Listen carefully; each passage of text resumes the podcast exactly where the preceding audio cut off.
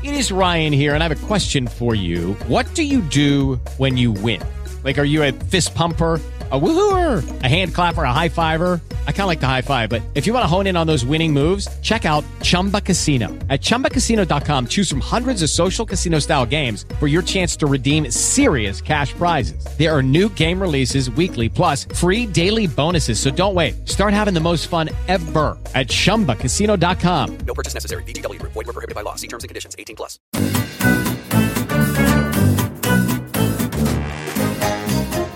Casa Kilambil vi dà il benvenuto nel suo salotto. Mettetevi comodi e godetevi questa puntata ricca di contenuti e curiosità provenienti dal mondo del gioco e della cultura pop.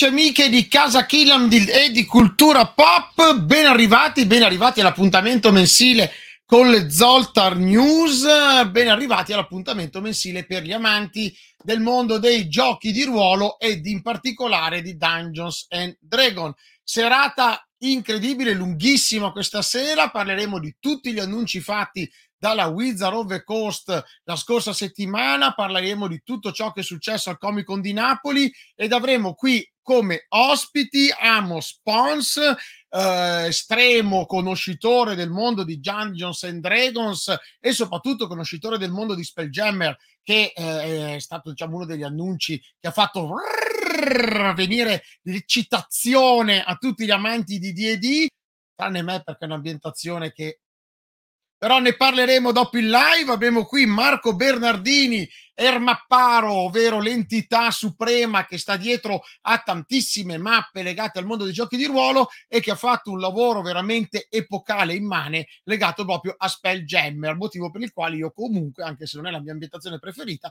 ma andrò a comprare tutto quello che esce perché c'è una mappa che prima mi ha fatto vedere in anteprima Marco, eh, non potrà mostrarla nel dettaglio come l'ha fatta vedere a noi o verrà ucciso direttamente dalla Wizard of the Coast, ma vi assicuro cioè che voi vedrete una mappa così, ma più la zoomate, la zoomate, la zoomate e vedete nelle finestre la gente che vi guarda. Quindi è una cosa veramente incredibile. Ma qui con me, come tutte le Zoltar News, ovviamente c'è Zoltar. Ciao Christian, ben arrivato.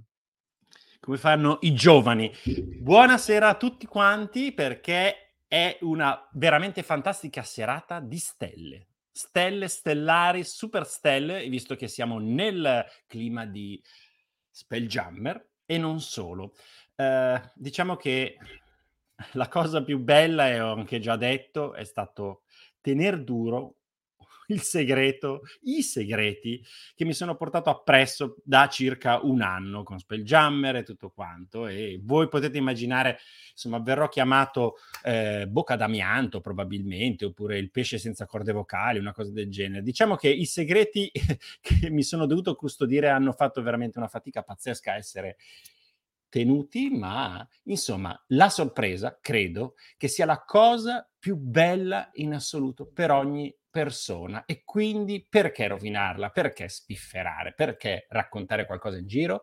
No, la cosa bella è stato proprio questo evento che sono stati 30 minuti a fuoco continuo, non si riusciva neanche a star dietro a tutto quello che hanno raccontato e credo che abbia soddisfatto tantissimi, non solo gli americani, ma ci sono state queste quattro annunci di prodotti italiani che usciranno prossimamente che han- probabilmente sazieranno un pochettino la fame italiana di traduzioni dei libri e non solo.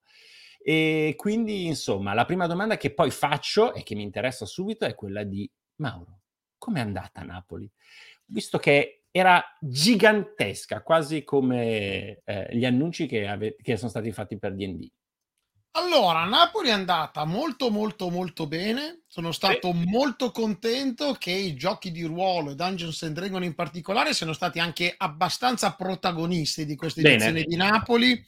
Prima edizione dopo la pandemia, quindi prima ediz- un rilancio decisamente importante, sold out tutti i quattro giorni di manifestazione e sono riuscito a portare a Napoli tranne Zoltar che non è voluto venire, ma è stato invitato, ci tengo a dirlo, ma no, non ha potuto, non è che non ha voluto, ah, non, ha, non, è riuscito a partecipare, ma lo porteremo sicuramente per la prossima edizione. Abbiamo avuto i Diventi Nation, tutti al completo, abbiamo avuto il uh, Master of Masters. Master of Master, abbiamo avuto tutto il gruppo di Intel e poi grazie anche all'aiuto di Nicola De Gobbis sono riuscito in un'operazione folle che è stata organizzare sette giorni prima della fiera un ring tipo ring proprio da box, da wrestling in mezzo alla fiera sul quale abbiamo messo un tavolo dove abbiamo portato Claudio Di Biagio a masterizzare, penso che io non vedrò mai più Claudio Di Biagio dopo questa esperienza e a giocare c'eravamo io, Nicola De Gobbis, uno dei Diventi Nation e tre ragazzi del gruppo di eh, Dario Moccia. Quindi una partita di giochi di ruolo assolutamente mainstream. Abbiamo avuto più di un milione e mezzo di follower raccolti intorno a quel tavolo ed è stata una partita sui generis. Era preparata, il buon Claudio l'aveva preparata come una partita seria basata mm. sullo starter set, ma poi quando si è reso conto di chi aveva il tavolo è finita in cacciara come una qualsiasi bellissima serata tra amici con una pizza a giocare. Tra l'altro, ti voglio riportare un aneddoto della, della, follia dei partecipanti. Mentre eravamo lì a giocare, Claudio masterizzava, avevamo qualche birretta, no? come si confà sul, sul ring, finiscono le birrette. E Nicola De Gobbis apre il portafoglio, estrae 50 euro, gli dà un, raga- un ragazzo che c'era a bordo ring e gli fa, vai a comprare delle birre. E la magia, la magia del mondo del gioco di ruolo ha fatto sì che tornasse il ragazzo, arrivassero le birre e tornasse pure il resto, che onestamente non è mai scontato. Ecco, quindi eh, da degli sconosciuti intorno ad un ring, ma la gente si è divertita, gli è piaciuto tantissimo e oltre a questo ci sono state un sacco di attività fatte anche da Master of Master e di Ventination che per quattro giorni hanno masterizzato tavoli di D&D. Che meraviglia! Quindi, veramente una grande festa, veramente una grandissima accoglienza e si è vista la voglia anche a Napoli di giocare di ruolo. I tavoli sono sempre stati fitti, anche i tavoli dei giochi da tavolo, e proprio un bel, un bel festival. Sì, e sì. per chi non lo sapesse, dall'anno prossimo non ci sarà solo a Napoli il Comic Con, ma maggio-Napoli, giugno arriveremo anche al nord Italia con la prima edizione del Comic Con a Bergamo. Quindi vi aspettiamo poi anche lì per fare cose incredibili. Ho già delle idee in testa, ho già, diciamo ho già che... un sacco di, di, buoni propositi. Eh, eh, diciamo anche che la, la voce la sento ancora che Eravamo tutti terrorizzati del buon Mauro, non so cosa ti sei fatto per, per, poter recuperare la voce a tempo record, però si sente adesso che si sta... Ho seguito il consiglio del, dell'Ognomo, eh, l'edizione di L'Ognomo, l'artista sì. che troverete anche a Play Modena se, eh, se, venite, che fa il rilegatore, diciamo così, artigianale, medievale di libri e fa dei manuali di GDR veramente stupendi. Eh, lui è anche un baritono e mi ha consigliato una cosa che ovviamente dovete fare solo sotto la prescrizione del vostro medico, che è la bomba di cortisone. Io ho, ho, contattato il mio medico che grazie alle ricette elettroniche può farti la ricetta in qualsiasi luogo del mondo tu sia, che, che mi ha prescritto, ho comprato, ho speso, sono arrivato a Napoli, ho speso 60 euro, ho comprato un bel aerosol, l'ennesimo, tutte le cose e tutti i giorni purtroppo mi sparavo due sul fumigi di cortisone. Qua bisognerebbe schiacciare un tasto con eh, la scenetta che dice Dottor vuoi a bomba, bei a bomba, a bomba, esatto, bomba, a bomba, a bomba, bomba, bomba sta dietro che viene fa pure rizza. Eh, comunque... Ci sta, ci sta, ci sta, bene, ci sta. Bene, ma guarda, Però era più tipo questo. Houston, abbiamo un problema. Questo quando sono arrivato e eh, con quattro giorni di fiera davanti sono arrivato a Napoli. Ti capisco benissimo. eh, credo che questi eventi qua comunque sono sempre qualcosa di eh, quando si perde la voce, anche a me è capitato, nel 96 ad Immaginaria, devi fare il master e io andavo là così. io ai tempi non sapevo nemmeno cosa fosse il cortisone e anche il dottore a quei tempi mi facevo gargarismi di tantum verde prima e dopo le mie sessioni e ho tirato avanti così. Madonna, benedette le coronette. Esatto, Alla fine ero così, senza capelli, andavo in giro come Lino Banfi in Viene avanti cretino, nelle scene del dottor Thomas, roba soltanto per antichi boomer.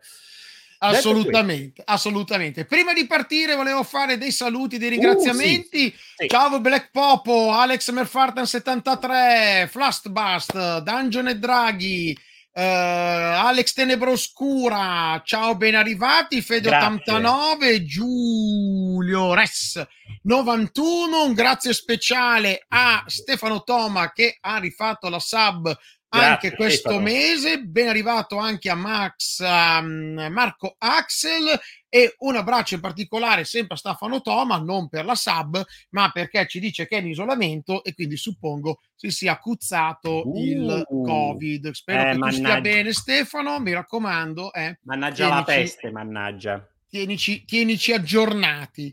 Eh sì, assolutamente in bocca al lupo e insomma non attaccarla a nessuno. Esatto, esatto, esatto. Guarisci tu e non, non ungere altri intorno a te. Ma detta Napoli, cosa è successo mentre io ero a Napoli e tu eri in live con la buona Mab a, a seguire il Allora, lo panel? eravamo io e Mab che correvamo dietro a questi annunci uno dopo l'altro. E poi c'è questo e quest'altro, quest'altro, che eravamo quasi eh, spiazzati da tutto questo. Ovviamente eh, il primo, la prima bomba che è scoppiata è stata proprio quella eh, di Spelljammer, che è stata annunciata da Chris Perkins, ovvero lui e se non sbaglio Jeremy Crawford, sono proprio eh, gli autori. Eh, G- eh, Chris Perkins affiancato eh, da, eh, non mi ricordo più, si chiama Falcone, si chiama la ragazza che se non sbaglio è l'art director che eh, credo che abbia seguito tutto quanto. Non so se c'è il video da mostrare che in poche parole, adesso ve lo tradurremo, ve lo tradurrò, eh, vi spiega cosa troverete dentro a Spelljammer. Assolutamente. E alla fine del video, oltre a sapere cosa c'è dentro Spelljammer, saprete anche quali sono i nostri ospiti e poi chiacchiereremo con loro Eh, sì, di questo annuncio e degli altri. preparatevi.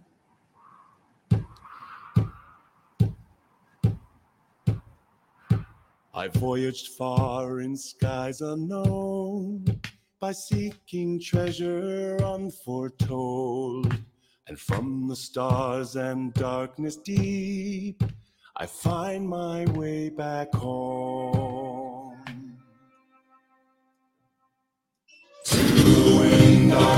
Thrown, adventures high, our wills alone. We journeyed seeking treasure bright, and now we sail for home. Home.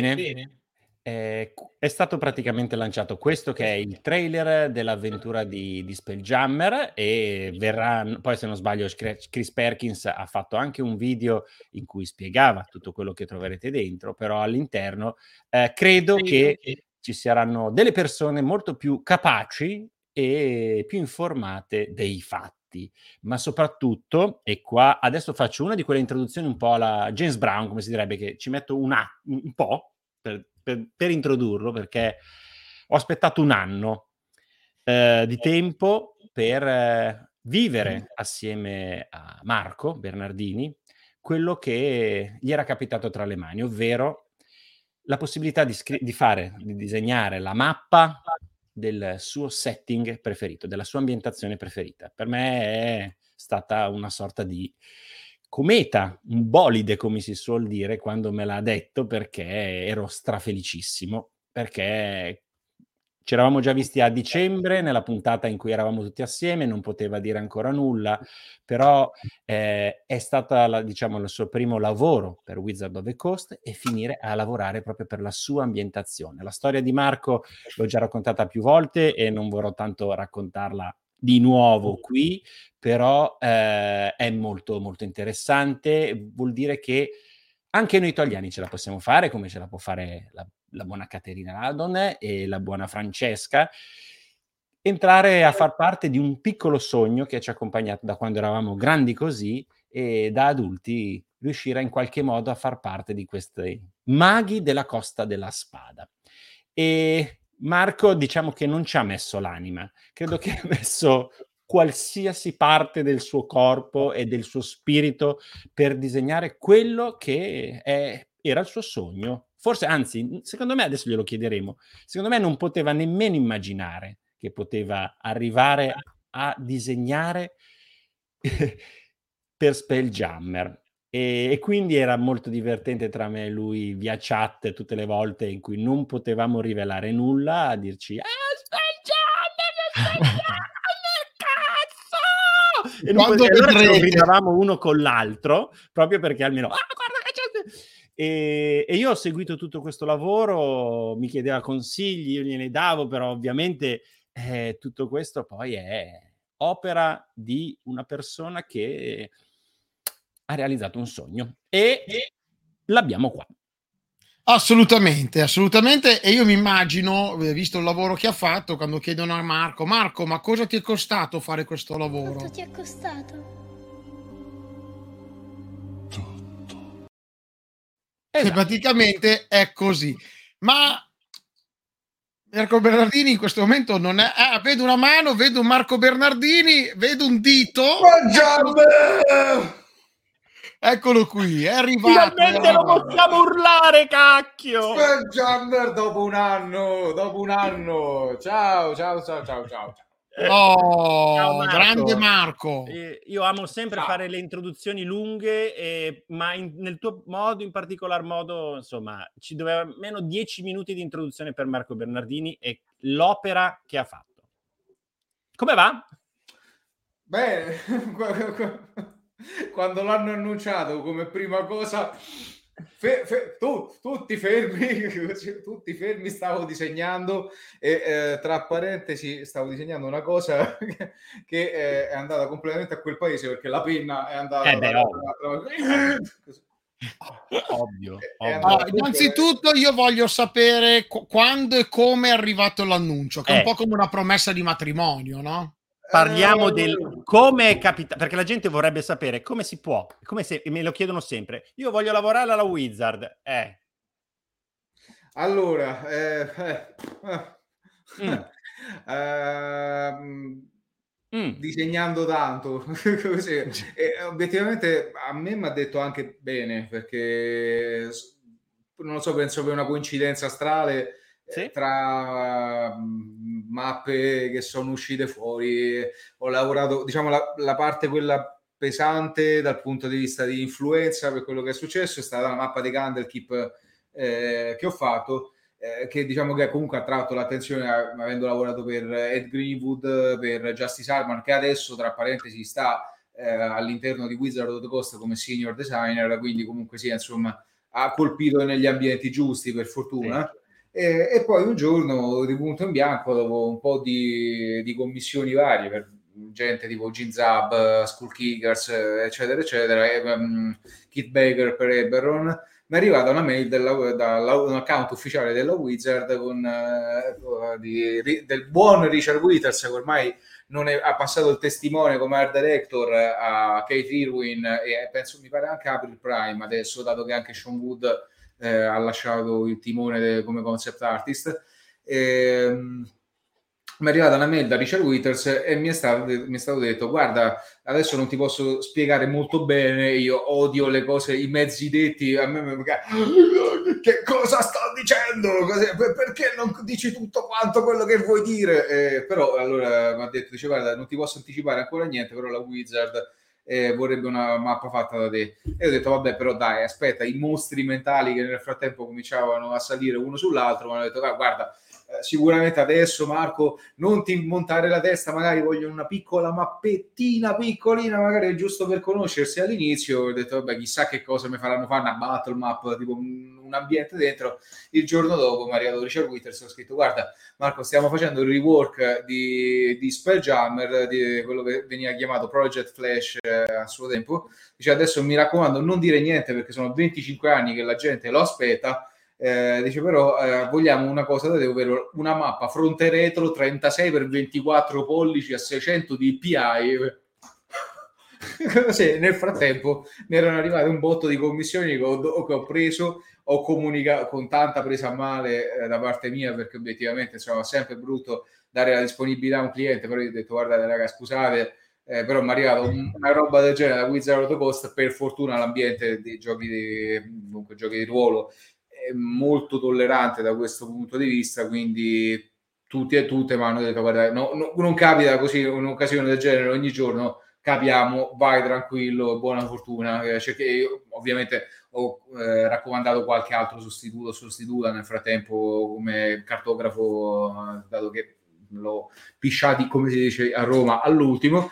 Eh, ma è arrivata appunto questa mega mappa, mega mappe, anzi, perché è un fronte retro, un poster fronte retro, delle dimensioni letteralmente mh, quindi Sì. quattro pagine, quattro letter size eh, per due di verticale. Ma Marco, Eh, scusami, io eh, quando me l'hai detto, fa guarda, devo fare la, ro- la roccia di Bral. La roccia Bral. di Bral. Esatto. Ha Io ho detto, "Ah, forse io ce l'ho a casa. Ecco, visto che non è spoiler, posso mostrarvi l'originale che fa, fa cagare ovviamente della seconda edizione, però vi faccio Eh, vedere Diesel, dimensioni. il vecchio cartografo, mi, pa- mi pare fosse Diesel il vecchio cartografo della seconda edizione di quello. Eh, boh, non lo so, eh, però tanto per farvi capire, eh, Marco si riceve questa mail e questa, questa mappa e gli dicono la dovresti fare moderna.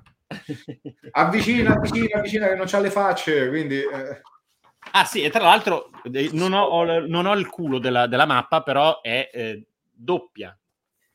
Perché l'asteroide della roccia di Bral è letteralmente una scaglia de- che può essere nella vecchia ambientazione veniva, veniva data la libertà al master o alla master di ehm, poterla mettere o tra le lacrime di Selune quindi nel, nel mucchio di asteroidi E attorno o in altre ambientazioni a seconda di come faceva comodo, dato che letteralmente può- è una nave, è una gigantesca nave asteroide e dato che ha due atmosfere, una sopra e una sotto, due piani di gravità, dato che l'asse di gravità sta a mezzo, è letteralmente costruita sia sopra che sotto. sì, Sopra c'è la parte della cittadina, sotto c'è la parte della cittadella e porto fortificato.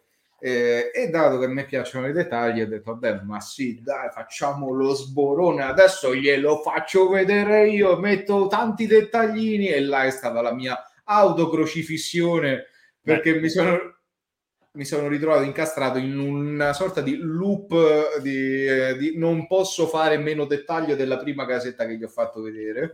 E quindi lì, eh, siamo finiti a diciamo che, eh, leggibile. dicia- diciamolo che credo che una cosa del genere ti possa capitare una volta nella vita, a meno che esca la sesta, No, la settima realtà, edizione. cioè, la prima è fatta bene così, magari gliene capita una per modulo adesso, che può Sì, no, essere ma- bene e può essere male, nel senso sono dipende stati, poi. sono stati tre mesi di deprivazione sensoriale, cioè io ho visto una per Testimone. Visto altro che il mio monitor e Zoltan ogni tanto usciva fuori da Whatsapp e faceva speggiame, speggiame e basta. E, e poi mi diceva: Non riesco più a sentire il braccio. Io, Marco, piade- va- vai a farti una passeggiata al mare, per favore. E, e- e ha avuto anche quasi problemi fisici proprio per, per la realizzazione di questo. Eh, le, le- le- sì, la, la spalla, la spalla, beh, diciamo, io comunque da, da ex operato di slap, quindi eh, a forza stare così in stile scriba, come si chiamava quello là, Azzo, eh, Eh, quello della rosa, no? Sì. Azzo da. E, eh, però ecco, dopo tre mesi di, lavoro alla fine eh, siamo riusciti io e Richards eh, comunque bravissimo, caruccissimo, una persona dolcissima che eh, stimo e saluto anche da qui se non so se sta- ci sta sentendo dal Canada, magari ci potrà vedere un giorno. Eh, gli do un salutone perché è veramente una persona d'oro. Cioè, in generale, qualsiasi persona con cui ho avuto a che fare alla Wizard of the Coast sono stati eh, le persone più carine con cui abbia mai avuto a che fare. Lui, eh, Bill Benham, eh, Kate Irwin, Sean Wood, eh, veramente tesori. Vabbè, Sì. Anche Chris Perkins, ovviamente. Tra, parentesi, eh, Sean Wood ha consegnato a Marco e ai playtester in seguito tutte le art di concept art di Spelljammer. Io spero, vi auguro che si troveranno anche all'interno del libro perché boh, io roba del genere difficilmente. Cioè, ha 40 reinventato tutto il 40 mondo di tratti. Ma poi anche proprio l'economia del tratto, cioè 40 tratti e ha fatto un cavo- cazzo di capolavoro, un cavolo di capolavoro. Ma Mamma per mia. parlare di queste cose, prima di vedere le mappe del buon Marco che ci mostrerà in anteprima assoluta, assolutissima, prima che arrivino in commercio, chiamo in chat. Esatto, chiamo intanto sono americani, non capiscono un cazzo quello che diciamo in italiano. Parliamo veloci così non capiscono. Eh, portiamo in chat anche il mitico Amon Spons, eminenza grigia, sommo conoscitore del mondo di D&D, nonché redattore di, cu- di Cultura Pop, dove ci porta sempre delle perle di approfondimento legate proprio alla lore di D&D. Scritto anche un libro, lui dedicato Bene. a Dungeons and Dragon, molto molto carino, e eh, a Play Modena, adesso gli chiederò se lo fa anche quest'anno, era solito portare degli autori stellati legati al mondo di D&D con dei volumetti di avventure proprio dedicate alla manifestazione. Ecco qui con noi a voce rotta anche Amos. Buonasera a tutti, Eh, grazie per questa presentazione all'americana. Esatto, esatto. E- già in realtà Amos ci parla dal futuro, ci parla dai Campfire 2022. Ebbene sì, ebbene sì, io so delle cose che voi non sapete, poi in realtà semplicemente mi è rimasta dietro ancora i campfire vecchi, ma adesso vediamo quale delle due è più bella delle due versioni. Faccio pubblicità occulta per Luca in realtà. Ma, ma- ma non è occulto, sono amici, va benissimo. Poi tanto passo da Vietina e gli stacco la fatturina. Quindi faranno un bello screenshot e glielo mando. Guarda, vedi, noi siamo già in media partner, quindi la chiudiamo anche quest'anno. Ben arrivato Amos. Marco, puoi farci fa- fa- vedere qualcosa? Se è possibile, eh. Assolutamente sì, tra parentesi vorrei sottolineare il, eh, l'easter egg dentro il trailer di Spelljammer dove si vede il dio morto ast- nel mare astrale che eh, ringraziamo Monte Cook per una secondo me delle avventure Eh. più belle di Planescape che io spero che sta qua la signora del dolore vedete Lady of Pain, Lady of Pain vedete che I settings che mancano importanti sono giusto Planescape e Dark Sun. Poi e Birthright se vogliamo dirla tutta però mi secondo spara. me Dark E Sun- Greio, Greio che è l'invisibile. Il, Dark dimen- Sun- il Dark Forgotten Sun- Realm. Dark Sun secondo me comincerà a spingere più avanti per, per personalissima Ma guarda, eh, se, se la loro intenzione è far uscire cose un po' fuori radar, il prossimo è Torment, perché per la quarta Dark Sun comunque è uscito, esattamente mentre non era ancora Spelljammer eh, dall'alba dei tempi. Io spero che con questa edizione me lo faccia piacere, perché non è una delle mie ambientazioni preferite, non c'è un perché, no? Tu sai che chi ci segue sa che io odio i monaci, sopra ogni cosa, cioè il Monaco nel gioco del GDR per me è boh. le ambientazioni orientali che adoro come immaginario ma non mi piace giocare e non lo so le cose pseudospaziali con le navi che vanno. Dark Sun è sempre stato estremamente da- dal momento della sua uscita estremamente sem- è stato estremamente sempre polarizzante. C'era gente o che lo amava o che lo odiava ma non è dici ah vabbè non mi piace no cioè o, o gli faceva schifo ma veramente schifo lo bruciamo Spelljammer oppure se no già no Spelljammer è la io ricado nell'altra parte poi qua in Che- giro da qualche parte ho anche le prime di, le vecchie edizioni in italiano Ai Spelljammer, Spelljammer non è uscito nulla, se non sbaglio. non era uscito in italiano? Non mi pare, no, perché era stato letteralmente disintegrato dalla Wizard appena dopo la, eh, l'acquisizione della DSR. Sì. ha avuto poco Ah, successo. allora non so che cos'ho. Ho qualcosa che mi ricovedete lì. Questo si chiama rincoglionimento senile e viene dopo una certa età. Comunque, sì, un attimo, aspetta che eh, riclicco sulle cose da cliccare. Allora, quello che vi mostrerà Marco eh, è la mappa che ha realizzato e vi do questo piccolo spoiler quando acquisterete o, verre- o acquisterete, se non sbaglio, magari Marco potrai venderla questa mappa, forse, credo, Yes. era. Eh, però quando comprerete il settings, il modo, l'ambientazione, eh, vi accorgerete del dettaglio maniacale di Marco. Io vi dico solo, non, dico, non parlo per, mia, mm, per me, ma vi parlo con le parole di Chris Perkins che mi ha detto. Me coglioni, proprio Adesso- così. Ma Eh, beh, perché è del gergo di Seattle. Quello è Nel il- gergo del Seattle de sotto, sai? Me, me coglione, eh, cerca il cappellino, me coglioni, ha- ho visto il dettaglio delle case e su una ho trovato le cacche dei piccioni. Io ho detto, 92 minuti, applausi! Ho mandato subito un messaggio a Marco dicendogli Chris Perkins mi ha appena detto che vede la cacca dei piccioni lui fa ma no non è vero poi guarda sulla sua mappa fa ah cacchio sì ho fatto anche la cacca dei piccioni su un tetto Sono tre- 3650 edifici solo sopra, più altri mille in totale. non Che mi meraviglia. ricordo. 1850 layer sul Photoshop per 28 giga il file eh, del fronte e 23 giga il file del retro. Quando aprivo la cosa io andavo a prendermi un caffè, andavo fuori, io perché non fumo, però mi sarei potuto fumare un pacco di sigarette, andare al bagno e ritornare che ancora stava a metà dell'apertura. che. Immaginate che bello quando cresciava per mancanza di, di RAM, perché ovviamente Photoshop aspetta sempre il suo momento migliore per cresciarti quando sta salvando. Quante ore di sviluppo ore, ci chiedo? eh, tra fronte e retro tre mesi letteralmente do- dalle 12 alle 14 ore al giorno Sì. anche Sì, di più posso confermare tutto quello che sta dicendo l'ho vissuto eh, di riflesso più o meno dalle 8 di mattina fino alle 2-3 di notte quasi tutti quanti i giorni sì, sì, sì, sì, sì, sì. Che bello, Però- come amerai tutte quelle casette una per... Ma quante volte hai deciso? Adesso è passato- l'ambientazione richiede un cratere in questo punto della mappa. dopo un, anno, dopo un anno è passato il periodo di odio, quindi adesso lo riguardo con la faccia della nostalgia quando eh, vedi il tuo abuser che dopo un anno si ripresenta, ah però, qua, però era bravo in fondo. E praticamente più o meno è stata una sorta di sindrome di Stendhal eh, di questo. E chi eh, è fanatico della seconda edizione, specialmente per i dettagli, troverà tantissime chicche che eh, sono andato ovviamente a recuperare nei vari manuali sulla rocca di Bral, sulla roccia di Bral e andare lì a vedere ogni edificio letteralmente che cosa c'era dentro, le persone che ci stavano Io dentro. mi cosa- auguro veramente che la mappa abbia quei dettagli perché se no pianto un casino e dico buttatela via e compratela nello store di Marco I- Il mappone è questo, io purtroppo non ve lo posso far vedere più ad alta risoluzione, ovviamente eh, per questioni legali non eh, posso far vedere nemmeno le, mh,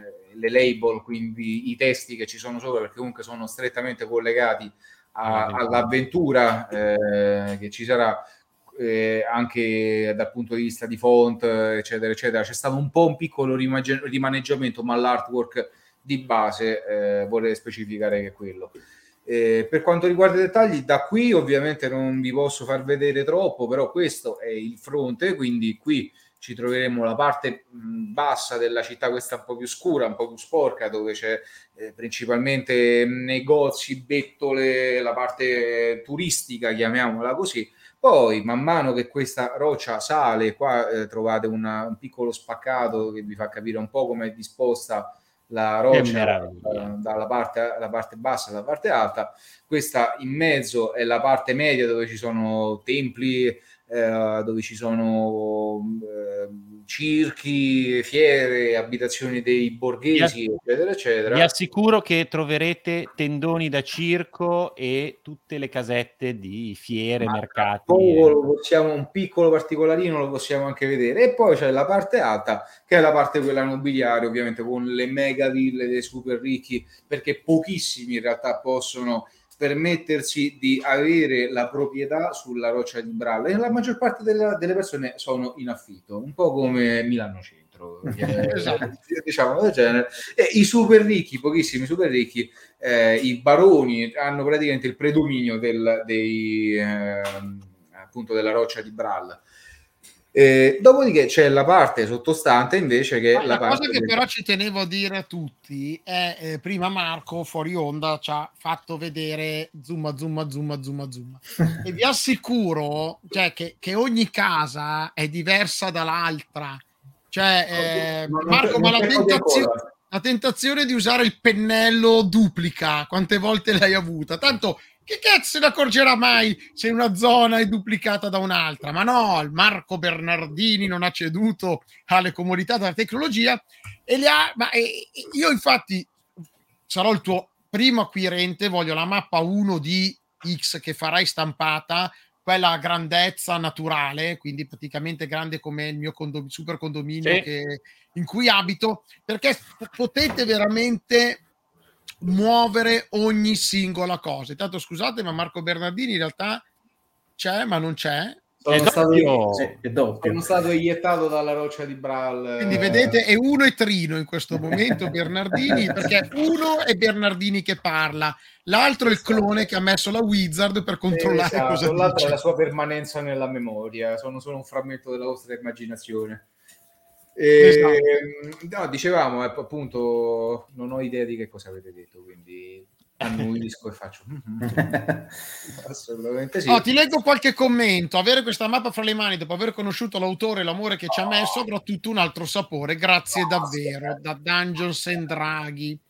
Si diceva che era troppo grossa la mappa e non ci sta in RAM. Esattamente, Questo è il motivo- consi- considerate Esatto. che con 64 giga di RAM comunque Photoshop ogni 3x2 quando salvavo mi faceva no ciao, eh, basta, questo, questo è troppo per me, tipo la scatola nera di Homer sul camion e se auto-iettava da- dalla finestra.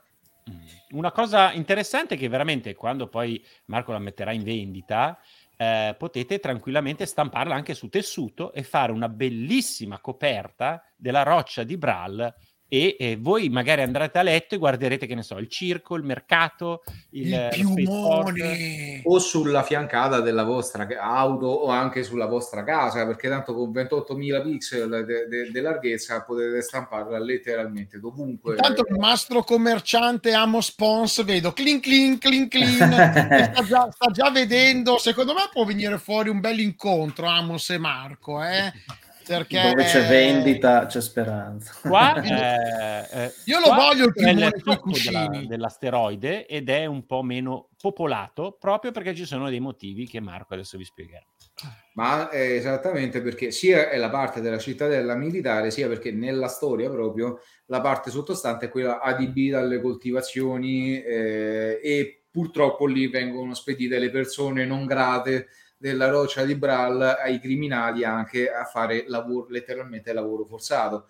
Eh, anche perché eh, per via di come è fatta la roccia di Bral, eh, la parte sottostante è letteralmente una prigione autonoma a sé, in quanto è praticamente impossibile a meno che non si rischi un, um, un balzo nel vuoto, andare dal piano sottostante della gravità alla parte sovrastante, eh, se non si vuole incorrere in quelli che i void scabbers, che personalmente sono tipo degli squaloni che gli piace girare attorno, un po' come i delfini attorno alle navi da crociera, ci sono queste sorte di squali monochiudi che girano attorno agli asteroidi per cibarsi di, di, di chi cerca di zompare. E sotto appunto ci sono anche le vele di comando perché questa cosa è un, un enorme asteroide che va avanti con uh, le vele di draghi, di, di draghi solari eh, che vanno eh, appunto le loro ali compongono questa sorta di enormi pannelloni che fungono anche da vele di navigazione e niente, qui c'è tra parentesi salutiamo anche qua non lo potrete vedere, ma qui in futuro ci sta anche il piccolo Bu che fa la ruota del triceto all'interno della cornice.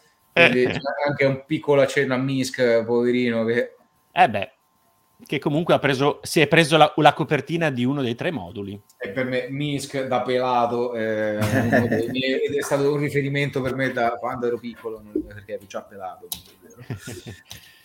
e niente però insomma ecco per vederci un po' più chiaro diciamola così vi faccio anche un po' vedere che questa qua è la zona che io adesso vi inquadro a bassa risoluzione del mercato e in- mh, sulla mappa ad alta risoluzione sarà questa.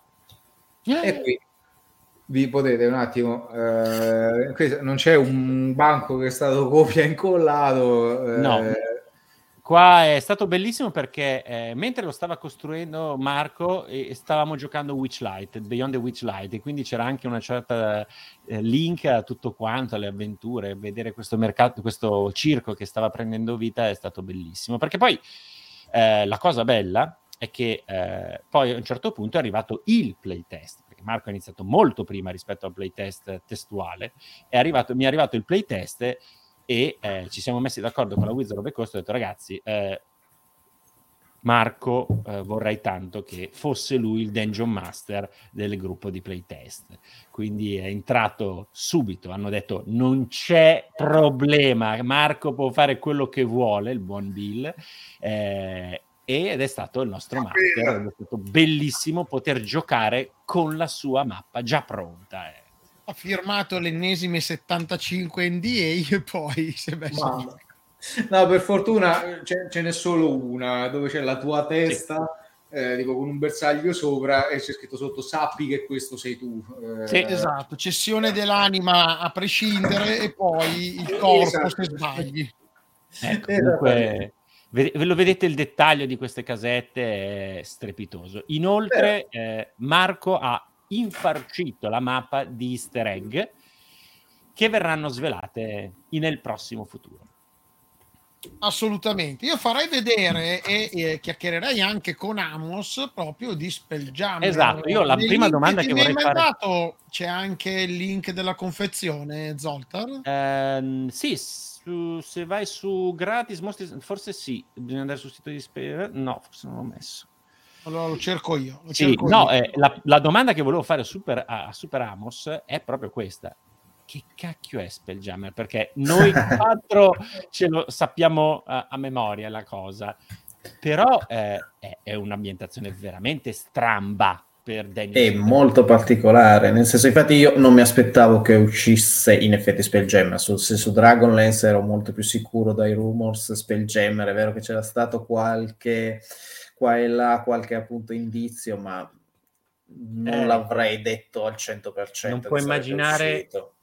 quanto sono stati bastardi, quelli, eh, proprio lo dico, quelli del Wizard of the Coast Tanto non capisco. al primo aprile che mettono Spelljammer confirmed e tutti che ovviamente eh, ma il primo aprile e noi playtester che sapevamo che era la- il doppio gioco che stavano facendo e noi Vabbè. Sti, sti americani hanno il senso dell'umorismo ogni tanto. bisogna dire e, e quando è stato confermato hanno scritto anche è stato sempre un account legale buono e, e live.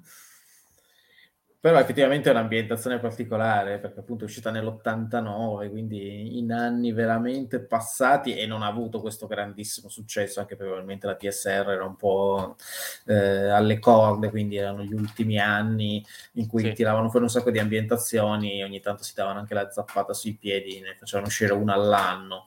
Eh, io stavo dicendo poi appunto a Mauro, prima quando parlavamo, anche, gli ho mandato anche un articolo perché poi ho sentito anche poi l'autore originale di questa ambientazione che è Jeff Eh, Grubb che abbiamo avuto ospite a Lucca nel 2019, l'ultima Lucca, sì, è stato il nostro ultimo ospite internazionale, appunto grazie anche al supporto di, eh, di tutta la crew di Lucca Games, siamo riusciti a portarlo in Italia, è venuto a trovarci, ci ha parlato un po' della vecchia TSR e ci ha parlato ovviamente anche di Spelljammer, eh, appunto, visto che l'ha scritto lui, l'ha ideato lui praticamente, perché è tra l'altro mi aveva spiegato da una, da una singola immagine di questo, lui si era immaginato questo cavaliere in armatura su una nave nello spazio.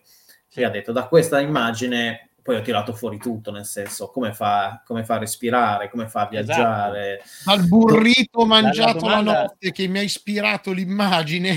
Es- esatto, è nato tutto da, da lì, era appunto un'ambientazione molto, probabilmente come Eh, molte altre domanda- ambientazioni. Scusa Amos, la domanda che si pongono tutti, cioè io mi sono posto proprio quando vedevo la scatola di Spelljammer, cioè appunto, eh, questo è il famoso cavaliere a che ha ispirato il buon Jeff Grubb, persona tra l'altro deliziosissima.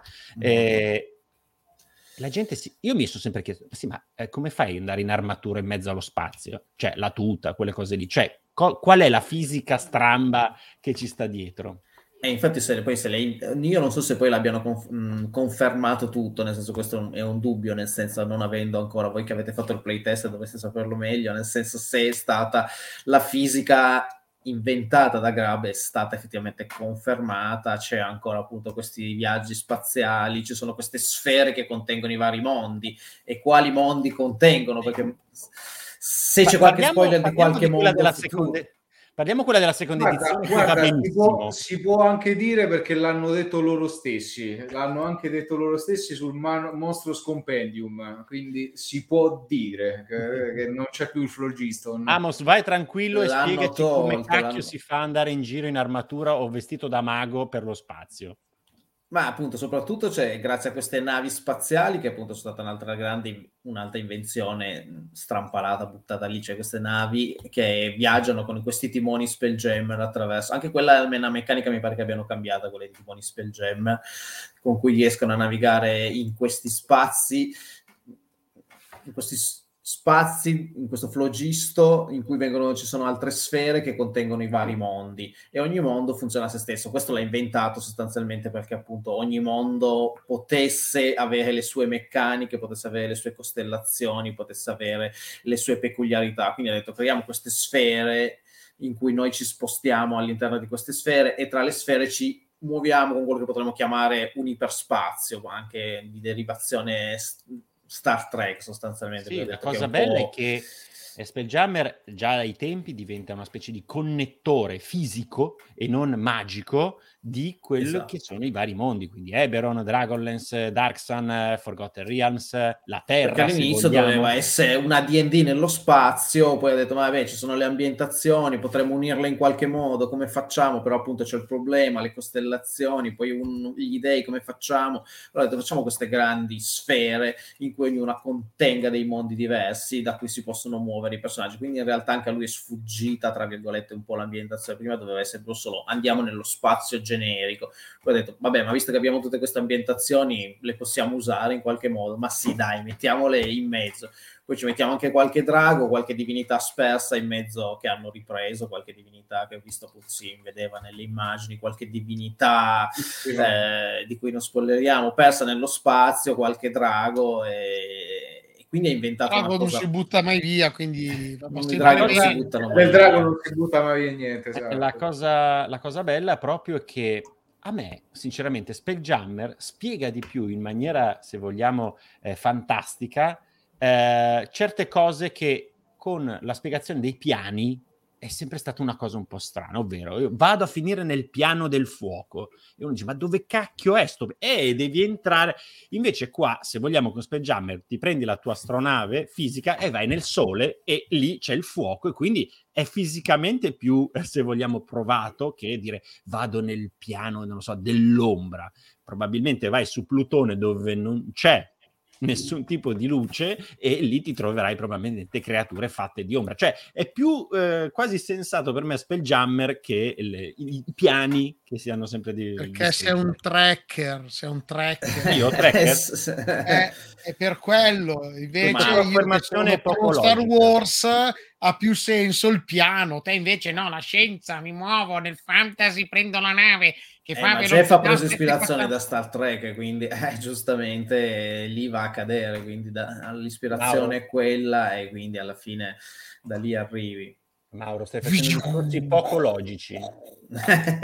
Vogliamo poi ricordarci pure che per quanto, cioè, noi stiamo cercando obiettivamente la logica dentro qualcosa che si chiama come una gigantesca manta perché ricordiamoci che la Spelljammer, cioè proprio la parola Spelljammer nell'universo di Spelljammer è la più grossa nave spaziale che si autoriproduce eh, clonandosi in piccole mantine che una sola di queste qua se sopravvive diventa la- l'erede praticamente al titolo Spelljammer è esattamente il mega mantone che è una cosa, una nave colossale del a livello tipo di un cubo Borg, eh, appunto per citare Star Trek, oppure di una Star Destroyer, di quella dell'imperatore, quella abnorme, eh, della morte nera che va in giro con una cittadella intera sopra. Eh, mi pare che è più grossa di- della roccia di Bralla, non mi ricordo Sì, bene, e che ha la proprietà di charmare chiunque sia a bordo in modo tale che chiunque sale a bordo è convinto di stare letteralmente nel paradiso e non vuole minimamente più lasciare la- di propria volontà la Spelljammer. Infatti là, là sopra ci stanno di tutto, c'è Beholder, ci stanno, c'è una, una cittadella di Beholder, c'è una cittadella di Malflayer, eh, c'è di tutto là sopra. Eh, quindi cioè, secondo me cercare la, la- giochi a Spelljammer la logica non esiste, la scienza non esiste, c'è quello che chiamava Jeff Grubb stesso, infatti, le Grabbian Physics, cioè praticamente Esatto. la, la fisica di, di Grubb, ovvero, senti, funziona così, No, Sta- rompe le scatole. Come- Eh, for- forse era, appunto era troppo avanti per gli anni 90, nel senso era troppo troppo estremo, nel senso era molto molto estremo probabilmente per quegli anni. Infatti, ripeto, non è che abbia avuto questo grande successo, invece oggi la vedo, la vedo molto bene, nel senso sono rimasto molto impressionato da questa presentazione, da questo rilancio, è stato fatto secondo me in maniera ottima. Mi piace anche questo formato in bookcase con i libri, cioè mi sembra che il rilancio sia stato veramente notevole e oggi effettivamente abbia una presa, possa avere una presa veramente enorme rispetto agli anni 90. Però Sì. potevano fare la scatola. Io, io spero nel ritorno delle scatole. delle scatole. Beh, per quello c'è il Beetle Grimm, eh, 499 euro, la Silver Edition, Esatto. pure altre mappe fatte da me all'interno, eh, e la scatola ce l'hai. Perché, perché con gli starter li- le Eh. stanno facendo, no? Eh. Quindi c'è già un ritorno de- delle Eh. scatole. Perché anche qui non ci sono con le mappe, come ha fatto vedere Zoltar, già staccate, che non devo staccarla dal fondo del manuale, che quindi non lo farò mai nella mia vita, perché che fai? Infatti una cosa che mi piaceva di Asmodee era che metteva la taschina con la mappa. La mappa dalla taschina la togli. Trr, trr, trr. No, dai, non si può vedere che va bene a Marco Bernardini perché vuol dire che io comprerò a prescindere una mappa da Marco Bernardini. Per- però io voglio il playmat. È Se previsto il playmat, Marco? Eh, il playmat penso dalla parte di Beetle Grimm, eh, sì, perché sarà Perché- vinilica e arrotolata. Anche questi che aveva fatto eh, la, come cavolo si chiama la Gale Force 9 con Sì. Hasbro e tra l'altro stampati in italiano da Asmodee cioè so fighi se c'hai il playmat Sì. A, a quanto vanno adesso Amos? un botto no? sono esauriti Eh, ormai sono esauriti, poi non credo che verranno ristampati, quindi eh, tienilo lì, va, che poi me lo dai una, una volta che ci vediamo. io guarda potrei separarmene solo in cambio di una testa o di Mind Flayer o di, di, di Drago della Wizkids Effettivamente Tra quella di che- adesso andrà di moda. eh. Rispondo un attimo a una domanda out of, proprio out of topic. Eh, Axel, sì, quello là è il Barracuda, appunto, come danno risposta è il Barracuda Bay, quello della Lego di qualche, mi pare di due anni fa. Ma eh, tra l'altro, la mappa di Marco che si vede dai case, credo che questa sia la prima volta che la mappa sia già staccata perché sarà infilata dentro al case con i tre libri, quindi non è strappabile. Sì. Questo dalle immagini prodotto. Penso proprio di sì, anche perché mh, eh, rispetto alle altre mappe, questa, se in memoria non mi inganna, dovrebbe essere più grande perché Sì. solitamente la mappa, quella classica, mi pare boh, che sia tipo 6 per 2 pagine di letter size, questa dovrebbe essere 8 per 2, quindi dovrebbe essere più, più larga. Mauro ti hanno accontentato.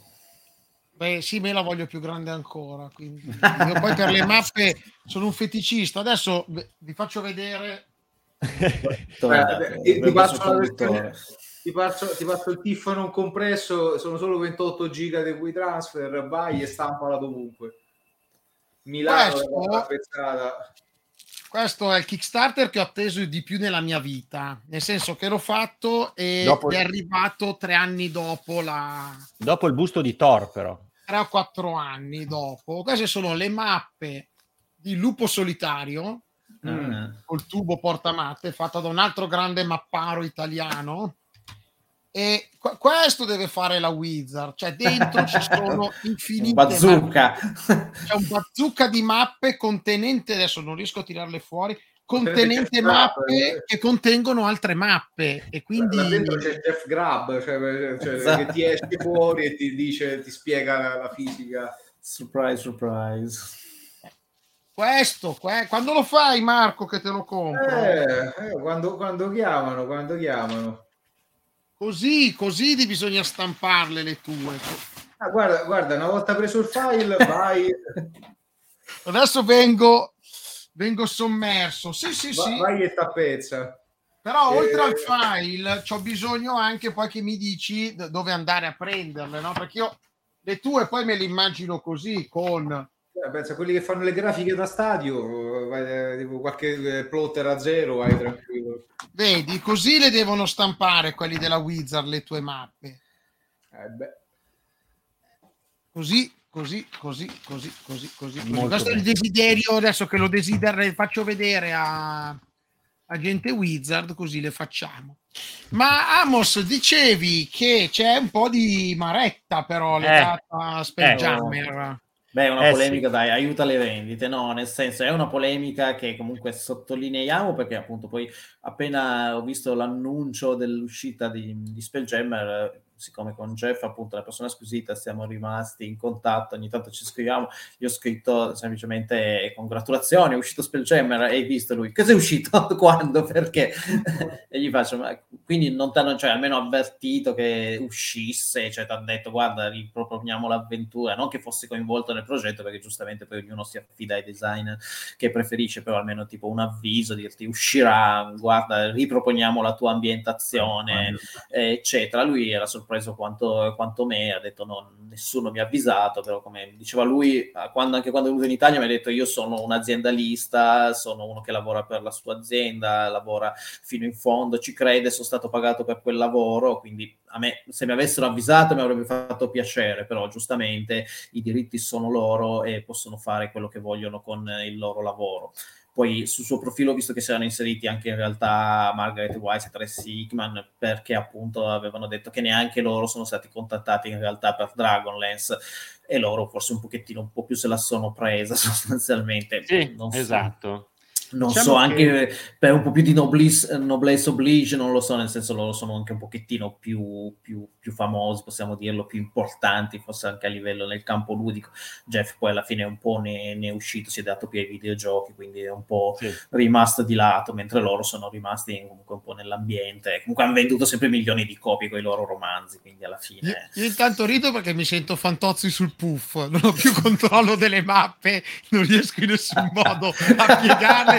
Quindi Marco, fo- un po' più piccole forse le stampo le tue di queste qui perché esatto, sono, sono in fortissimo sono in fortissimo imbarazzo, non riesco a piegarle, ma andate avanti che andate avanti benissimo, ragazzi. Guarda, tu stai parlando con un cartografo che ha la tragedia di quando prende le cartine, perché io adoro le cartine, quando vado in giro tipo, prendo sempre tutte le cartine quelle che danno agli alberghi, eh, tipo, ah, ci sono le attrazioni qua, qua e là, le apre tutte perché le adora e dopo non li riesce mai a ripiegare perché non sa, non ritrova le pieghe, dove sta quella, aspetta, quale che si piega quella prima, per me è una tragedia.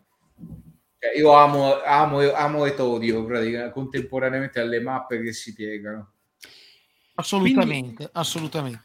Quindi la notizia è anche, l'ha fatta già trasparire il buon Amos, che quello che è stato annunciato di Dragonlance non ha nulla a che fare con il libro che uscirà di Dragonlance, ovvero eh, saranno due cose completamente separate, ovviamente nella stessa identica ambientazione. E, e, insomma, dopo, dopo approfondiamo anche il setting di, di Dragonlance, che insomma anche da un, qualche punto di vista eh, mediatico io ho sentito molto di più urlare Dragonlance che Spelljammer io spero che poi la gente si appassioni a Spelljammer, che come diceva giustamente Amos, i tempi forse sono maturi proprio per questo tipo di... Eh, magari ci sarà anche un strana. rilancio dei, dei romanzi, che anche quelli ai tempi non è che erano andati tantissimo, cioè adesso si po- potranno essere riproposti e magari iniziare a, generare... C'erano pure i romanzi di Spelljammer. Eh Sì. sì. Sì, sì, stia- stia- stiamo scrivendo un articolo apposito su cultura pop, quindi poi troverai come e dove recuperarli, se riesco a Io- mettere via le mappe. Tutti quanti sono gaggissimi. Secondo me non ce la fai. Tra l'altro, se vogliamo eh, approfondire un po' il discorso di Spelljammer, ovvero per ingolosire tutti quanti, e sono già uscite delle cose, ovvero eh, la D- Wizard ha rilasciato gratuitamente il Monstrous Compendium volume 1 Spelljammer Creatures, che sono 10 creature eh, proprio prese dal creature che ci saranno nel libretto di, di Spelljammer e veramente molto molto molto carine addirittura sono riusciti a, a beccare una citazione di un vecchissimo film di John Carpenter che eh, è di questo mostro, ecco sulla destra potete vedere sullo schermo, questo mostro palla che troverete in un eh, film di John Carpenter, il famoso regista che ha Dark Star. Eh, esatto. Eh, e quindi potete già scaricare questa cosa. In più, Chris Perkins ha detto che per ancora ingolosirvi maggiormente uscirà un'avventura che si chiamerà Spelljammer Academy, una sorta di avventura introduttiva proprio al mondo di Spelljammer. Perché eh, la domanda sicuramente vostra sarà: sì, ma Spelljammer che avventura sarà? Sarà un'avventura di eh, medio livello, ovvero si parte dal quinto, se non sbaglio, va dal quinto all'ottavo e quindi insomma eh, vi conviene già eh, pensare ai vostri personaggi un pochettino più grandicelli.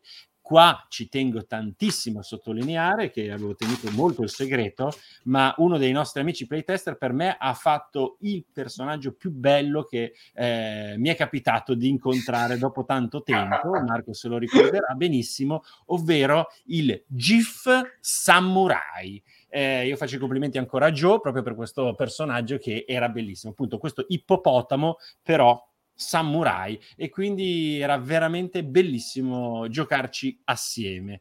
Eh, non vi dico poi gli altri cosa hanno fatto, però Bella ovviamente- l'idea, ma eh, Samurai. ovviamente Oriente ma- non ti piace. Eh, io ovviamente mi sono lanciato subito sul blob, eh, non mi ricordo più come si chiama il, il personaggio, però sono delle specie di blob che... Il plasmoide. Esatto, il plasmoide che ti permette di modificarti un pochettino. Quello mi piaceva tantissimo, ne ho giocato un altro, però insomma, il- diciamo che il gruppo era bello, variegato, anche poi ci saranno Mhm. elfi astrali, eh, che sono appunto questi elfi con negli occhi hanno le stelle, poi ci saranno i tricrin, che questo è questi insettoidi più, con più braccia, che sembrano delle mantidi, e in pratica, eh, tra l'altro mi sono sempre chiesto, sono prima, nati prima i tricrin in Spelljammer o in Dark Sun? Probabilmente in Spelljammer. Poi ci stanno anche in Eberron, perché la parte eh, nel eh, la- continente quello di eh, quello sud. Oh mio Dio. eh, Eh, non sono esperto. adesso non me, non me lo ricordo. ah, oddio, Xendrick. Solo, solo vecchie, mi spiace. Xendrick, Xendrick, pure lì ci sono i Green. Ah, ok. Poi ci saranno delle scimmie spaziali cattivissime. eh, c'è la possibilità di interpretare queste scimmiette. Gli Alosi. E poi un'altra razza che adesso mi sfugge. Mm, Ci stanno i plasmoidi, GIF, perché abbiamo detto... Green. Ah, sì, gli autognomi. Ah, gli autognomi, bellissimi, gli autognomi sono fantastici. Ciao a Eh, tutti. Potete fare quelli i me- robottini, i robottini terrificanti. Quelli meccanici che Jeff mi ha detto che in realtà erano i Dalek del Dottor Wu sostanzialmente. Esatto. Lui quindi se, se li ha inventati dai Dalek, anche- perché quelli li ha Esatto. inventati lui, anche i, i GIF li ha inventati lui perché gli piacciono gli animali antropomorfi, se l'ha già, inven- se l'ha già inventato qualcos'altro. E poi cos'è che mi ha detto ancora sugli animali? Ah sì, vabbè, poi i criceti giganti, come se li era inventati, gli spazzai giganti, perché c'era sta, sta nave di gnomi, prima ha disegnato la nave, aveva queste due ruote di fianco e lui scherzando fa con il suo redattore, gli fa, gli ho chiesto che c'è dentro e lui fa, e beh, che poi ci sia, ci saranno degli cricetti spaziali giganti, no? Ma così per scherzare. E l'altro ha detto, mi piace come idea, scriviamolo. E quindi sono nati così sostanzialmente. E c'erano tipo 12, ver- se mi ricordo bene il manuale dei mostri di Spaggiame, c'erano tipo 12 versioni perché c'era quello in arma- quello con l'armatura, quell'altro che esalava Eh sì. nubi di fuoco. quella- Eh sì, perché poi si sono sbizzarri, gli è piaciuta, quindi hanno detto prendiamo tutte le razze dei cricetti e mettiamocele dentro. E all'epoca le cose nascevano così, nel senso appunto gli venivano in mente e ficca dentro, va bene lo stesso, ci divertiamo. E poi in effetti però i i cricetti spaziali giganti hanno fatto la storia sostanzialmente. Ma tutti che- Amos, tu sai che poi c'è sempre la vena speculativo commerciale del mondo. ma, ma i set a quanto stanno adesso? I set originali? Ah, i set adesso sta... Cioè, tipo, se vengo da te a Play Modena, no? E dico, uè, Amos, eh, tirami fuori i set originali di Spelljammer. Con, con- con Eh, quanto ce la dai- caviamo? Vai dai 100 ai 150 almeno completi, perché ormai stanno salendo parecchio. Anche i moduli... Quindi perché ora o comunque- mai più come acquisto. Esatto, esatto. Poi adesso saliranno perché appunto esce la nuova edizione, quindi devi accaparrarti anche quelli originali. Quindi Play Modena, stand, sai già dove sarai? Sono nel padiglione A in un angolo, ma non so esattamente dove. Sono, ang- sono nel mio solito angolo, sostanzialmente dove sono Solito angolo, se andate a Play Modena allo stand di Amos, dite che vi manda a casa Kiramdil e avrete il 10% di sconto. Amos ancora non lo sapeva, ma ve lo sto dicendo io adesso, così. Ma stand poi posso- tutto sul conto di Mauro senza... Posso dare- un consiglio, ri- eh, riuscite a riacchiapparvi Under the Dark Fist, che secondo me è una delle avventure più fighe che sia mai stato scritto, mi pare del 91. Eh, Per sbaglio, il- il- lo stand di Amos si chiamerà Mondi Diversi? Esattamente, sì, esattamente. Ok, quindi Mondi cercate diversi. Mondi Diversi, no, perché la- vedo la gente che dirà Ah, ma... 10% di sconto! Così tutta.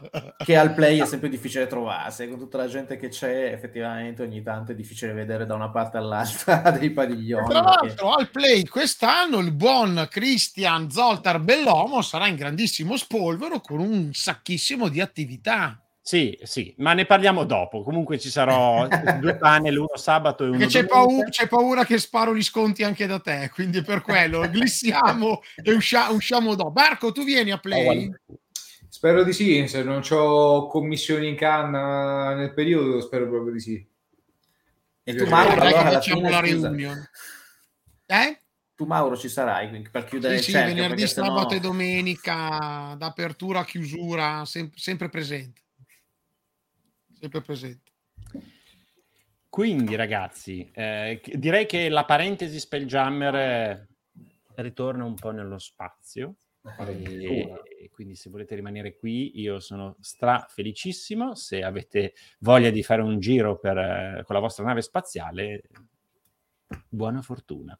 Anche perché approfondiremo sempre avanti queste cose che verranno annunciate su Spelljammer, appunto l'avventura gratuita che verrà messa eh, prossimamente a, a luglio a riguardo appunto per introdurvi in questo fantastico mondo. Io spero che vi piaccia perché secondo me, se proprio vi devo dare un parere, forse Marco magari ce l'ha l'opposto, la- l'avventura è carina, ma molto be- sono molto belli tutti gli strumenti che vi daranno per poter giocare a Spelljammer per le vostre campagne. Questo è, credo che sia la cosa. Quindi avrete, eh, Perkins ha detto, 16 astronavi, quindi immaginatevi proprio di poter avere tutte le caratteristiche della vostra nave spaziale che potete possedere pagando soldi ovviamente e quindi andare a fare battaglie spaziali in giro per eh, tanti pianeti. Come ho detto spesso, potreste andare, prendere il vostro personaggio che magari nei Forgotten Realms decide di prendere l'astronave e di andare sulla Terra e venirvi a trovare. Secondo me qua... eh, Partenza dal binario 2, l'astronave per fuori grotta. Anche perché sul coso su Tasha c'era proprio l'incantesimo che era The Dream of the Blue Veil, che praticamente è quello che ti fa tipo sognare, metti là e poi vieni traslato in un altro, in un altro piano d'esistenza, basta che c'hai un, un oggetto proveniente da quel, da quel piano. Quindi già da là, secondo me, si doveva intuire che c'era Spelljammer eh, sotto. Lì Icewind Dale dove ci stanno il Nautiloid, Baldur's Gate 3 dove c'è il Nautiloid e soprattutto a livello 19 dell'Under Mountain dove ci sta il timone di Spelljammer di Alastair. Sì, Quindi era tipo, per me tipo una cosa degli indizioni dispersi nella Sì, guida. poi quello di Baldur's Gate 3 in realtà era proprio citofonato. Eh, Sì, proprio, proprio- oh, ah, poi arriva, pa, nautiloide, ghiti anche, vai. E vabbè, e quindi aspettatevi molto e spero veramente che vi piaccia, perché capisco benissimo che all'inizio può essere, ma che è sta roba? E secondo me invece ha una bellezza che è quella della tridimensionalità. Sembra una cavolata, ma eh, cioè prendere una nave e poi non andare su un piano bidimensionale, ma tridimensionale, può veramente cambiare tanto e poi boh, insomma se vi piace Star Trek, ma anche Star Wars, questo è il tema che fa per voi. Insomma, E poi ci sono loro. e poi ci sono loro. Guarda, guardali, guardali.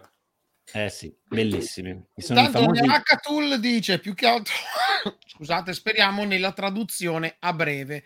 Ecco, a breve io non ci spererei nell'Hackatul, cioè te lo dico proprio così secco gnecco, però la traduzione sicuramente appena riprendono le cose, sì. Dato sono già stati annunciati i prossimi libri in italiano, secondo Sì. me Spelljammer lo, ved- se lo, qua, cioè, lo vedremo, ma non prima di fine 2023. Questo è il mio... Chissà. Dipende anche un po' dalle vendite e tante altre cose. Bene, ragazzi, io ritornerei un po' sulle Zoltar News proprio per parlare un po' di Zoltar News, ovvero sul, del mondo di Dungeons and Dragons a tutto tondo, quindi tornare più o meno come solitamente facciamo, ovvero dei Kickstarter che stanno in questo momento terminando. Abbi- Io, vi abbiamo... prima, prima di farti andare avanti, volevo chiedere al buon Marco Bernardini, che so che in realtà deve produrre mappe. che- cosa fai, Marco? Rimani con noi all'infinito? Uscirai tipo ninja a un certo punto? Piano, piano piano mi vedete abbassarmi con il pistone della sedia così fino a di fa... Esatto, quando io vedo l'inquadratura vuota, so che è Esatto. giunto il momento. Quando, e- quando vedete che i miei occhi cominciano ad accusare, eh, sto tipo così, allora vuol dire che quello è il momento di staccare. È il momento di staccare. Perfetto. Ah, vai, Zoltan. Avevamo iniziato la, la volta scorsa con un Kickstarter di una persona a cui tengo tantissimo, ovvero Joe Manganiello. Era iniziato con questa idea un po' folle, ovvero di creare dei dungeon attraverso il proprio iPad, eh, il proprio tablet e di poterli vedere all'interno. Insomma, ehm, cosa è successo? È partito un po' in sordina. Ragazzi, secondo me il buon Mauro adesso deve dirmi lui se è una cifra buona, quella di 307 mila euro che e mancano tre giorni quindi c'è ancora tempo eh, ancora per fare un rush per sbloccare qualcosa però mi sembra una cifra dignitosa per un programma no no eh. Per un, per un progetto di questo tipo non sono tanti. ok basta mi ci finiamo di le cose Mauro che ci sono indietro Mm. non sono tanti. Io spero di non aver leso la campagna del buon eh, Manganiello facendo notare che in realtà è una paraculata, nel senso che di realtà aumentata non c'è assolutamente nulla perché non aumenti niente, ma hai, vedi, loro fissano un tavolo con il loro tablet, ma eh, succede niente, nel senso non è aumentata, è sul tablet, quindi eh, non lo so, secondo me la mira di partenza non è stata ottima, la cifra per carità eh, non è da buttare via, ma non è neanche così, così Chissà. eccezionale. chissà però tra i tanti progetti legati al mondo dei giochi di ruolo e in particolare di Dungeons and Dragons quinta edizione è arrivato quello che lo definirei il re, colui che è riuscito con un solo Kickstarter a, eh, a- a raggiungere la maggiore cima, ovvero qual è il Kickstarter di quinta edizione più prolifico, più danaroso che sia stato fatto su Kickstarter? Quello di Matthew, Ma- Matt Colville niente poco di meno che eh, il signor Matt Colville che se fai partire il video lo metti in, in background perché sono 20 minuti di video in cui lui racconta tante cose però almeno è questo signore qua che è famosissimo in America perché grazie ai suoi video partendo da zero quasi, eh, è riuscito a incantare i giocatori americani e eh, a portare a termine dei Kickstarter fantastici. In questo modo, in, in particolare, quello campione in assoluto è quello di Strongholds and Followers, che ha fatto, se non sbaglio, più di 2 milioni di dollari per un libro dedicato alla quinta edizione feudale. In questo caso, cosa ha fatto? Adesso appena, lan- cioè, appena lanciato, sta terminando ormai questo manuale di mostri che si chiama Flee Mortals, scappate mortali, fuggite mortali, eh, dove, eh, se non sbaglio, ha già sfondato la cifra di 1.500.000, non so se dollari o euro, e manca poco. Dollari, Mancano- dollari. eh, oh, cazzo, qua stiamo già a 1673 euro, dollari deve essere almeno 1800. Eh, sono, tan- sono tantini, eh, per un manuale, eh, sono bellissimi. Sta- sono tantini, sta eh. per arrivare al suo record, chissà se ce la farà. E dentro cos'è? Come vi ho sempre detto, puntate sui manuali dei mostri perché i manuali dei mostri sono quasi una lingua eh, per tutti e incuriosisce tutti. E con questo manuale dei mostri lui rivedrà, riciccerà un pochettino tutti i mostri già del passato iconici perché lui dice no, non, non voglio che siano delle sacche di punti ferita in cui i giocatori devono tirargli le botte per farglieli diminuire, voglio che i mostri siano qualcosa di un po' più ehm, eh, intenso e profondo. Infatti Matthew Colby perché è famoso in America? Perché comunque lui ama follemente Dungeons and Dragons, la quinta edizione, ma anche le edizioni precedenti. Mm, L'anno scorso era il paladino della quarta edizione. Ha detto: Io voglio rigiocare la quarta edizione e adesso continuerò a giocare la quarta edizione. E infatti, così ha fatto. E la gente lo segue proprio perché comunque ha delle bellissime idee. I suoi video, se li guardate sottotitolati, sono molto molto rivelanti perché vi spostano un pochettino l- il centro, il fulcro del gioco su temi magari un po' più profondi. Eh, e poi lui pubblica anche quella che si chiama eh, Arcadia. Arcadia, che è la rivista che fa uscire, se non sbaglio, ogni due mesi. Su Patreon, fantastica. è- ha delle cover che sono stupende ed è anzi è a tutti gli effetti l'erede di Dragon Magazine o Dungeon Magazine con delle copertine che eh, rivaleggiano proprio a quella rivista che un tempo veniva prodotta dalla TSR o dalla Wizard of the Coast. Quindi assolutamente è un fenomeno che è un peccato che non sia così valutato anche in Italia. Io a chiunque consiglio di eh, iscriversi al Patreon di Arcadia perché secondo me è, uno delle- è una delle pubblicazioni più fighe mai fatte in assoluto. A parte che ci lavora gente dal buon introgato che secondo me veramente proprio a mani basse sono i migliori scrittori che ci stanno, delle idee geniali e soprattutto pagano molto bene anche per chi ci lavora. È, Esatto. l'azienda, è l'azienda che paga meglio in tutto l'ambiente TTRPG. E non è non è male, però una cosa che vorrei far notare è che è vero che ha portato a casa un milione, 1.673.077 dollari, ma che alla fine sono 75 dollari a manuale, perché lui dovrà dare 22.161 copie Guardalo qua Mauro. a, a- a tutti. È vero che non tutti hanno preso la copia fisica, però è tanto, ma calato sul singolo pezzo non è così tanto. Non è così tanto. Ma volevo dare anche un'occhiata da che parte del mondo arrivano gli sgay. Allora, vabbè, quasi tutti Stati Uniti.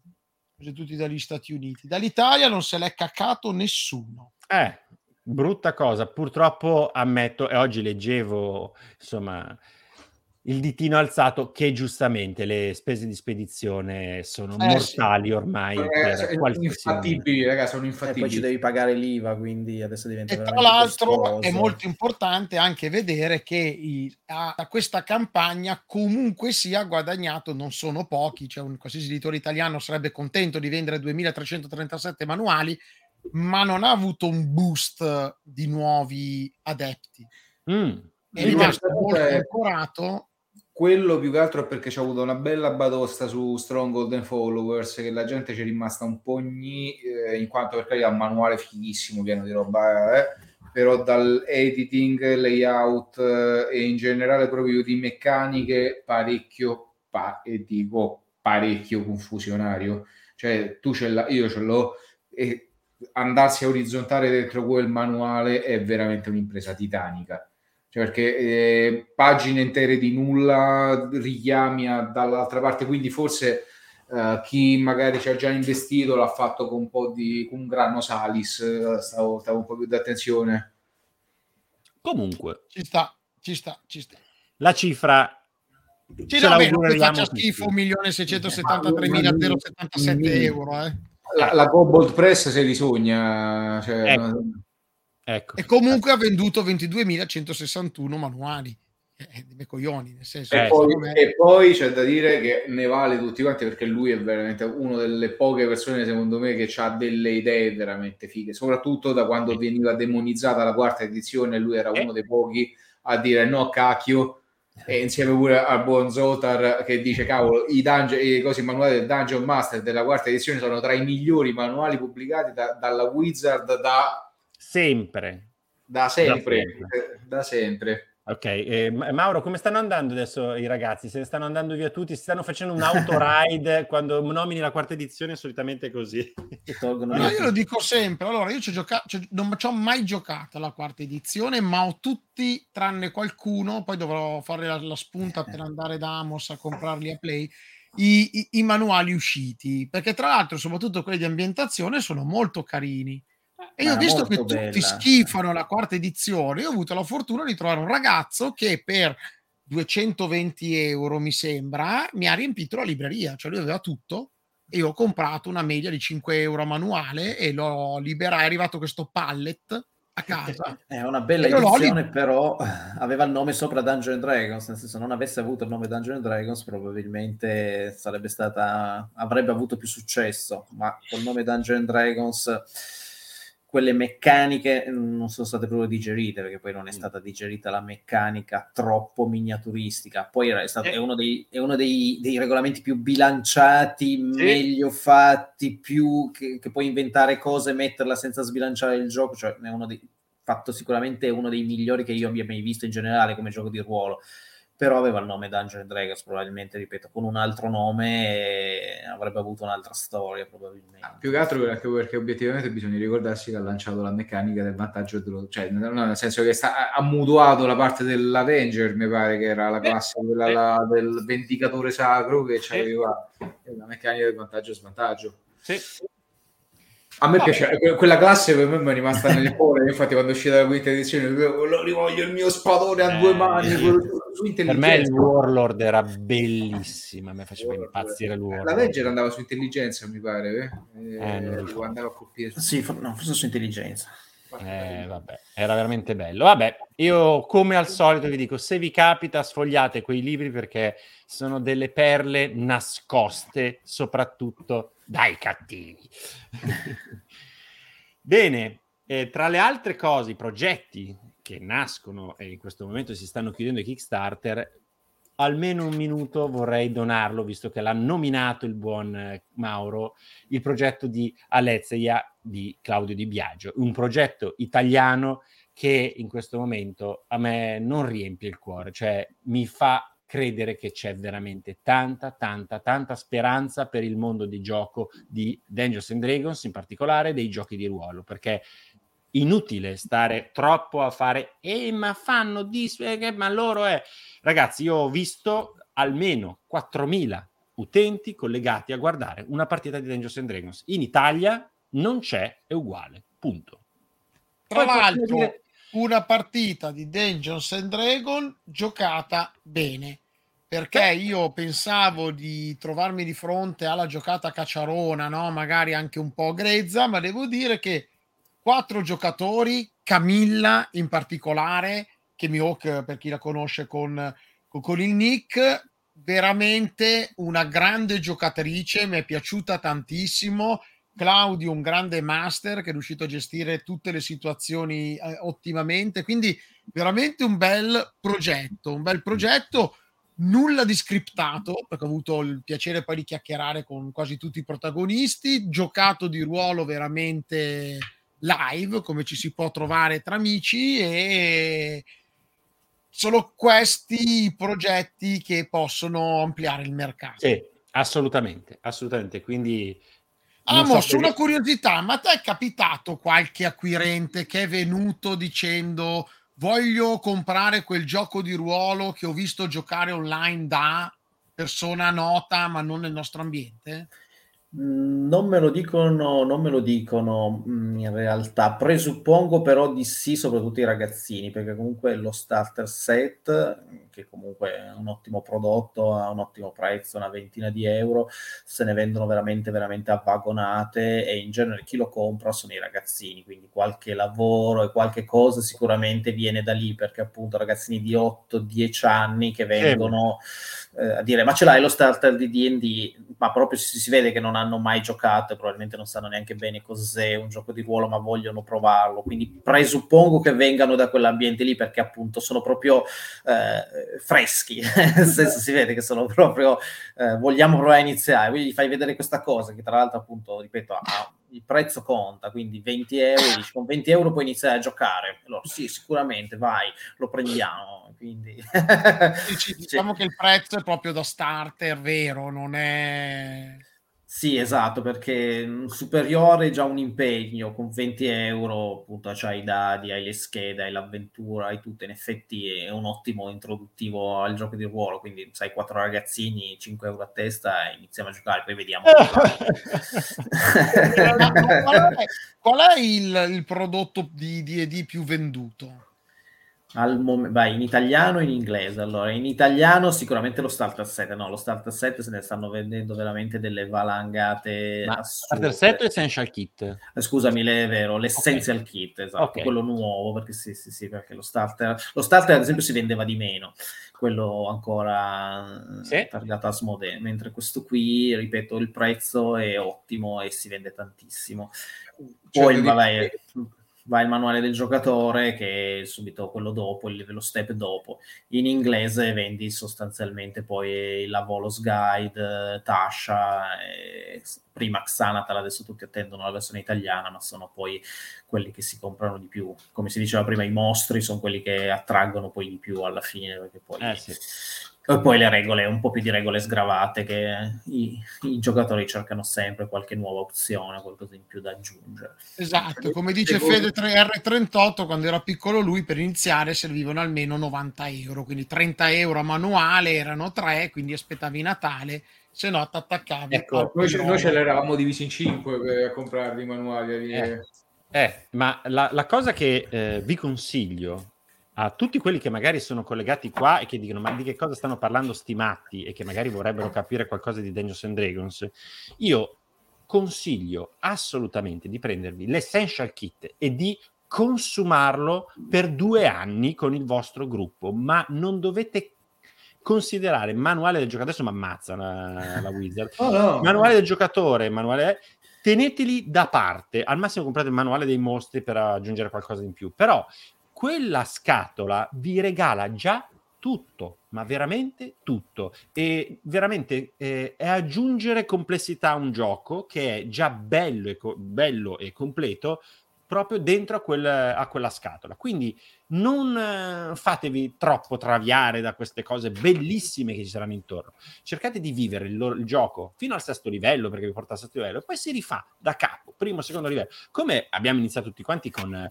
con la ro- scatola rossa, quante volte abbiamo rifatto quei personaggi. Tenetevi quella scatola, è l'unica cosa più importante che dovete tenere. Poi dopo il resto, se avete desiderio eh, di uscire, ma non eh, andatela a cercare perché aumenta la complessità. Assolutamente. Infatti, Axel dice proprio come dice Zoltar: le due avventure base in miniera e dragone coprono due anni di gioco se giochi bene.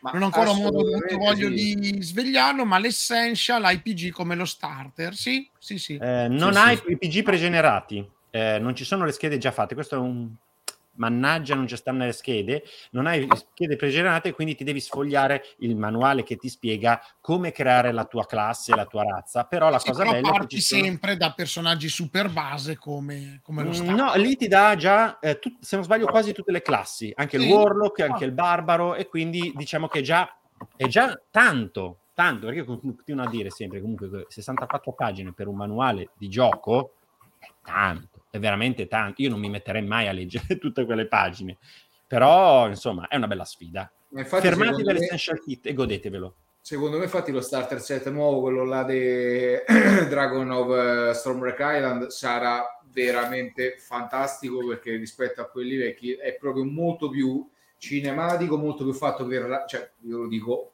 questo è un pregio, cioè, perché se prendi 4-5 ragazzini e ragazzine che decidono di provare per la volta, prima volta Dungeons Dragons e dicono attorno al tavolo, dai ragazzi, mettiamoci a vedere che cosa è stato Dungeons Dragons, non è che si mettono, ah beh ok, allora per i prossimi tre mesi giochiamo assieme, per i prossimi quattro mesi, un anno, due anni, e invece quella là è una campagna che obiettivamente appunto è un pregio questo. Ne parleremo anche più tardi, l'approfondiamo anche tutte le cose che hanno comunque sì.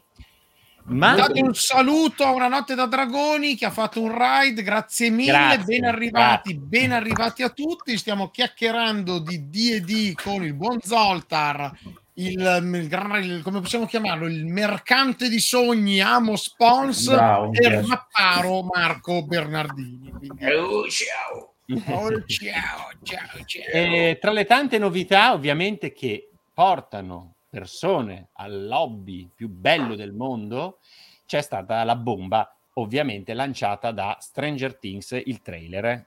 Eh, c'è stata una rivelazione durante il trailer, ovviamente eh, i fratelli Duff hanno, de- Duffer hanno detto che il cattivone si chiamerà Vecna. Eh, questo faccione brutto. Io ho beccato la notizia attraverso Matthew Mercer che diceva caspita, Vecna è un personaggio anche del mio mondo, perché è un personaggio storico di Greyhawk, inventato da Gary Gygax, che è sempre quel settings che piano piano tutti si, si stanno dimenticando, però da lì tutto nasce. E, ehm, e ci sarà questo, questa specie di... Boh, sembra un non morto, uno schifezzone, uno scuoiato, insomma, che sarà il cattivone di che ha delle um, relazioni con il vero Vecna di Dangerous and Dragons non si sa. Però è vero anche che Vecna uh, è senza un occhio, il famoso occhio di Vecna che vedete in queste immagini dove è all'interno eh, del, della mano e se guardate bene quel frame, Vecna in, quella, in quell'immagine di Stranger Things ha un occhio chiuso. Quindi magari eh, se zoomi tantissimo su quell'immagine, Mauro, potresti vedere che ha l'occhio quello eh, scuro eh, chiuso, quindi probabilmente ha qualche rimando. Ma io sono stato attaccato ferocemente dagli americani perché ho detto eh, c'è spoilerato Dangerous and... Eh, ho detto vabbè a parte che l'hanno detto i Duff Brothers che eh, si chiamerà Vecna però se vi volete ricordare Stranger Things solitamente ha messo dei mostri che hanno, non hanno molta attinenza poi con eh, Dangerous and Dragons. Se vi ricordate, il Demogorgon è eh, quella specie di bestia con un fiore al posto della bocca, ma eh, ricordiamo tutti, il Demogorgon è questo qua in Dangerous and Dragons, quindi non c'entra assolutamente niente ed è grande ed è una specie di, scimmi- di scimmione a due teste con dei tentacoli al posto delle braccia, mentre poi il Mind Flayer de- che vediamo nella seconda e nella terza eh, serie eh, è, noi lo conosciamo benissimo, questa specie di eh, squid di polipo con i tentacoli, mentre nel film si vede questa specie di ombra tentacolare che eh, lampeggia in mezzo al cielo rosso, però diciamo che non ha niente a che fare molto con i Mind Flayer anche questo. Quindi teniamo che il nome eh, di Dangerous and Dragons viene citato. In più, nel trailer di, Dangerous, di, Stranger Things c'è una cosa che magari avete notato, ovvero che i, gio- i ragazzi giocheranno ad Advanced Dangerous and Dragons, perché nella terza serie, se ricordate, loro mettono via la scatola rossa dicendo questo farà parte del nostro passato. Eppure si vede nuovamente un'immagine in cui loro giocano a Dungeons and Dragons, ma giocano ad Advanced Dungeons and Dragons. Quindi la loro vita ovviamente si fa molto più complessa, come anche lo stile di gioco, ovvero quello avanzato di Dungeons and Dragons. E giocheranno a spaggiare. Stavo, stavo guardando se Vecna è sotto copyright. No, no, no, non credo proprio. Mind eh, Flayer sì, però la parola Mind, Mind Flayer assolutamente. Però credo che Wizard of the Coast abbia detto va bene. Sì. Infatti c'era la, la, vecchia, non so, c'era una vecchia striscetta tipo online comic dove c'erano i, i legali della Wizard che andavano in giro. Ah, sì, sì. Oh, eh, stick. Come, aspetta, come si chiamava? Order of the Stick. Order of the Stick, giusto? C'erano i legali che andavano a requisire. Non puoi più usare questo nome, sì, era fantastico. Ad ogni modo, proprio eh, parlando di legali, c'è stata una pesantissima azione economica da parte della Wizard of the Coast che tutti magari hanno dato per scontato, invece non era per un cacchio scontata, ovvero Wizard of the Coast si è comprata D&D Beyond per 146 milioni di dollari. E vedete, vabbè, ha cacciato i soldi. Ragazzi, eh, D&D Beyond fa parte del gruppo di Fandom. Fandom è di proprietà del signor Bezos, ovvero il signor Amazon. Quindi andare dal signor Amazon e dirgli: Senti, eh, ci dai un tuo prodotto che sta facendo successo? Non è stata così facile come, come operazione. E infatti eh, hanno dovuto calare 146 milioni di dollari. Con eh, Marco Bernardini, eh, perché noi siamo sempre attaccati a Twitter come dei disperati, abbiamo notato anche che non è una cavolata tutto questo perché eh, il tweet è uscito della vendita alle, da noi alle 11 di, di, mattina, che era un orario abbastanza strano. Solitamente i tweet ufficiali vengono fuori sempre verso le 15, forse è uscito alle 14. No, allora no, mi sono... 11, 11 qualcosa. Eh, mi sono scervellato di dire, ma perché hanno lasciato un, un uh, momento così importante della loro vita e così clamoroso e l'hanno dato a un tweet alle 11 di mattina, dopodiché sono riuscito a collegare, ovvero hanno dato un'ora prima che la borsa di New York aprisse, in modo che il titolo Asbro, ovviamente, a questa notizia prendesse il volo. Ha preso il volo? Mauro, purtroppo il, sì, avrà forse preso un pochettino di volo, però ci sono ancora azionisti, e questa è una notizia da pochissimo, da poco tempo, in cui sono ancora convinti che Hasbro e Wizard of the Coast si devono separare perché quello che eh, sta trainando in questo momento gli interessi economici della Hasbro è proprio la Wizard of the Coast e eh, i due mercati secondo loro non sono molto compatibili, cioè quelli del giocattolo a questi giochi in scatola e in particolar modo anche i collectibles, ovvero le carte, le carte da gioco. E quindi è venuta fuori che, eh, adesso non ricordo, un altro comunque gruppo di azionisti ha fatto proprio grande reclamo sul fatto che questa roba si, si deve separare e quindi eh, siamo già a due. Che... Sì, però c'è da dire che hanno fatto delle proposte per uh, la gestione di questa separazione alle quali la Wizard ha risposto anche con un ma che cazzo state a D?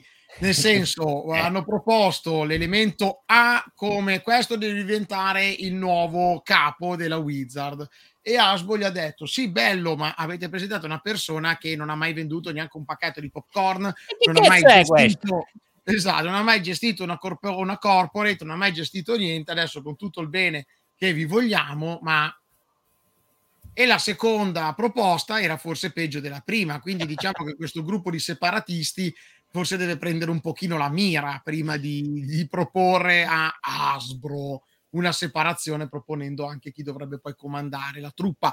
E mi viene da dire, grazie a Dio, che la Hasbro gli ha detto, raga, perché cioè, capisci che è un attimo passa- ritornare nella gora dell'eterno fetore del gioco di ruolo e non uscirne mai più questa volta. Tra le due opzioni c'era pure quella là che avevano, stavano cominciando a vociferare in giro, ovvero che la Wizard doveva comprarsi l'Asbro. Esatto. Cioè, c'era anche quella, ma perché non vi comprate l'Asbro voi? Cioè, tipo...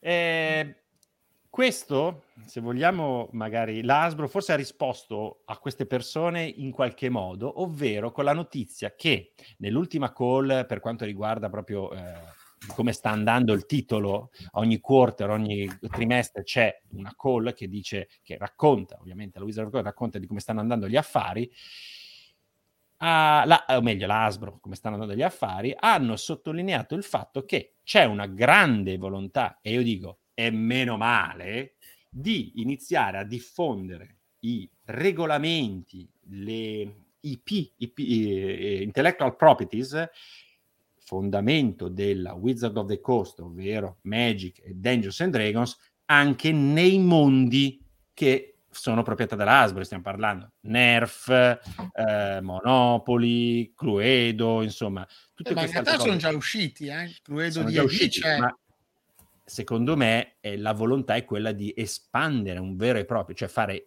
il manuale di Cluedo di Dungeons and Dragons, cioè m- proprio mischiare mischiare proprio le cose, gli oggetti. Eh, era uscito quest'estate i famosi tre nerf che avevano la forma di drago. Magari riuscire a mettere dentro nel nerf anche regolamenti di Magic.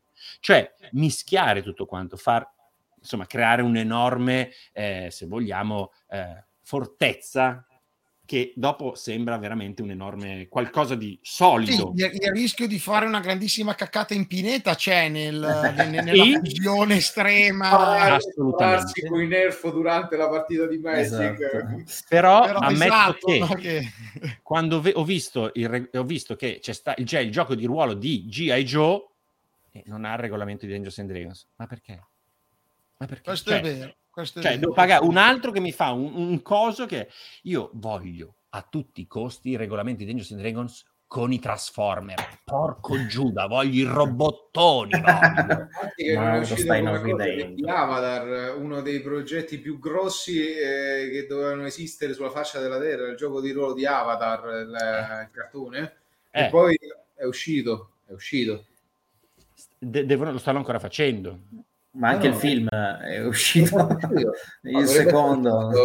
Il Kickstarter sarà chiuso con cifre ab- abnormi. Sì, ecco, non, eh, non mischiamo Avatar con Avatar, ovvero Avatar, il film di James Cameron, e Avatar. no, Avatar la serie Ah, tu animata. stai parlando quello del il gioco. Avatar la serie animata. il Eh, ragazzino sì, sì. pelato. Io sono ancora ad Avatar, sì, quella lì. No, hanno fatto il Kickstarter quello, è andato a una bomba mostruosa. 4 eh, milioni, se non sbaglio. Una cifra allucinante. Sì. Silenzio radio su tutti i fronti. Eh sì. Tra l'altro, Eh. io per i più curiosi ho recuperato quali sono i nomi sotto eh, copyright. Mm. Qui- E non c'è, non c'è Vecna, non c'è Vecna, c'è No, eh, eh, D&D nelle sue declinazioni, Dungeon Master, Monster Manual, D20 System, Forgotten Realms, Fareon, Eh, e poi ci sono Underdark, Red. Wither of Time, bla bla bla, c'è un sacco di roba, quindi se volevate chiamare qualcosa Infernal Battlefield of Arkham, sappiate Non si che non può. potete farlo, e se anche la vostra azienda doveva Mhm. chiamarsi Blessed Fields of Elysium, purtroppo non potete. Però, Nascia- mannaggia, mannaggia, anche, Gla- anche Olympian Glades of Arborea non potete usarlo, sappiate. Comunque, sottolineare- eh, 9 milioni e mezzo, 9 milioni e mezzo Avatar il gioco da tavolo. Ha tirato su.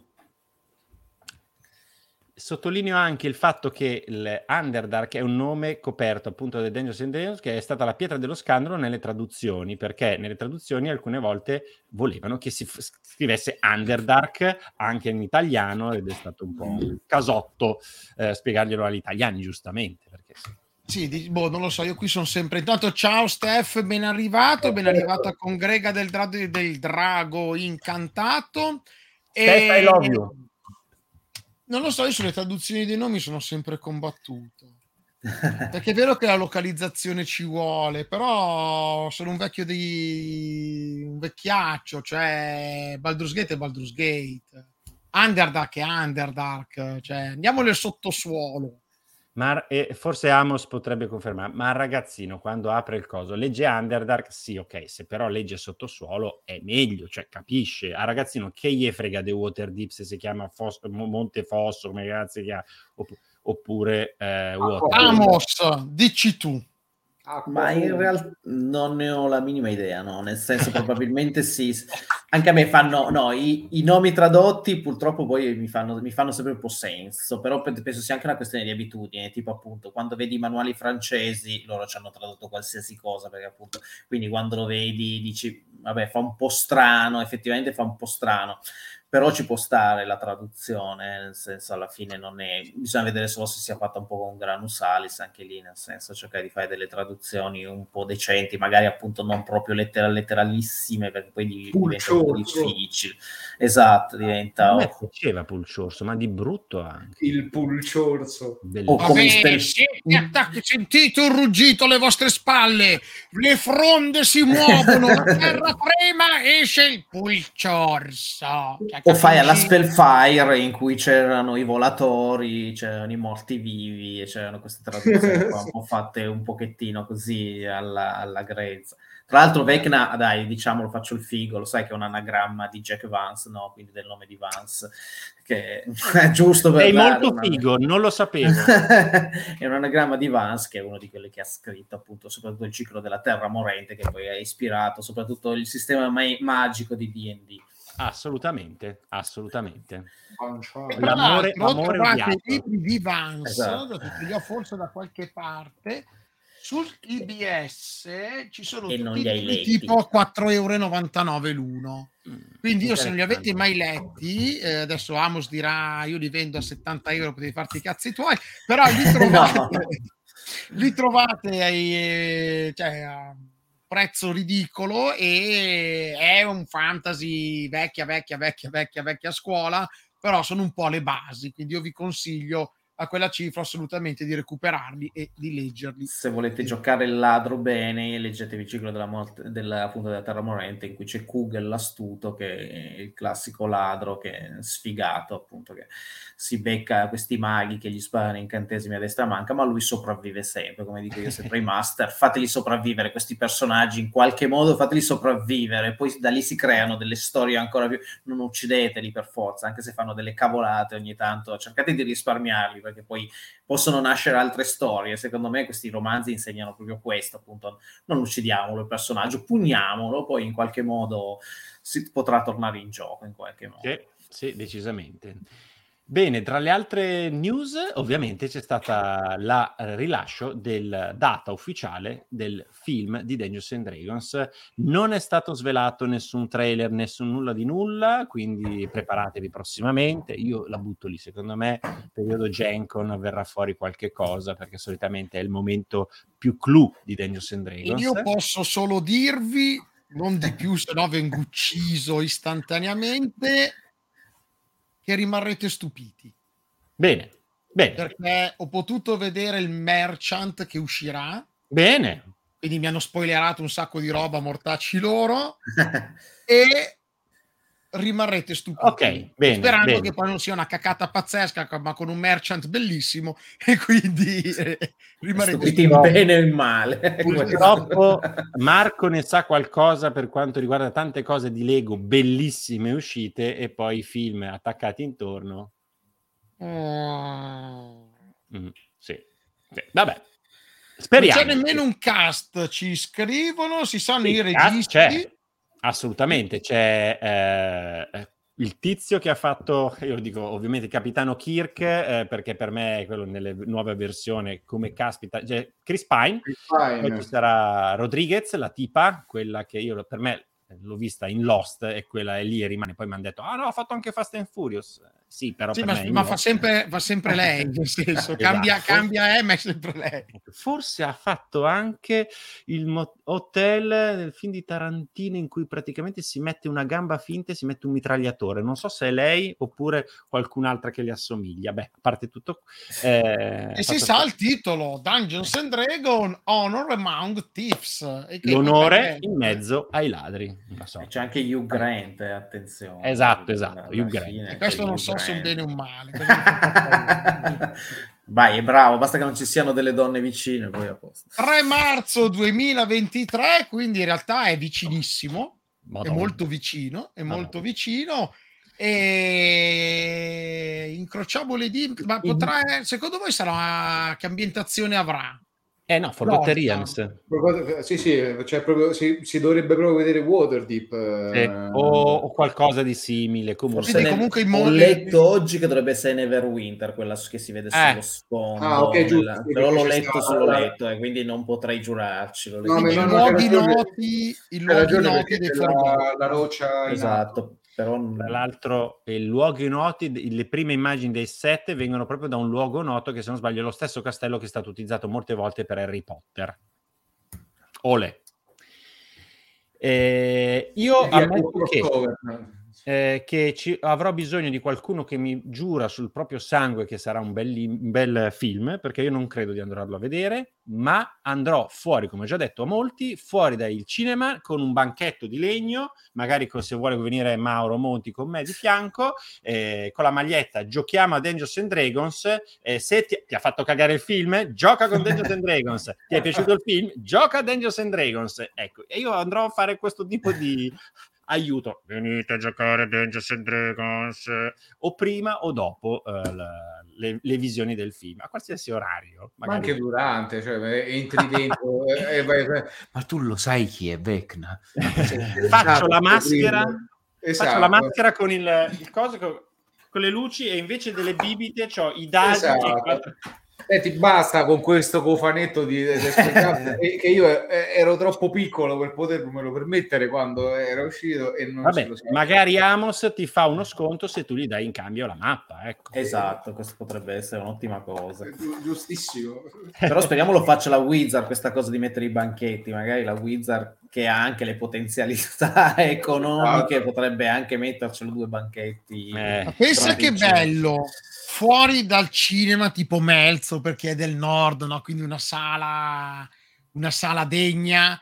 Io mi vedo questo banchetto di vetro con dentro Zoltar che masterizza da dentro il banchetto. Inserisci la monetina, giocherai la partita. A marzo spero che ci abbia il riscaldamento perché se no ce lo ritrovo.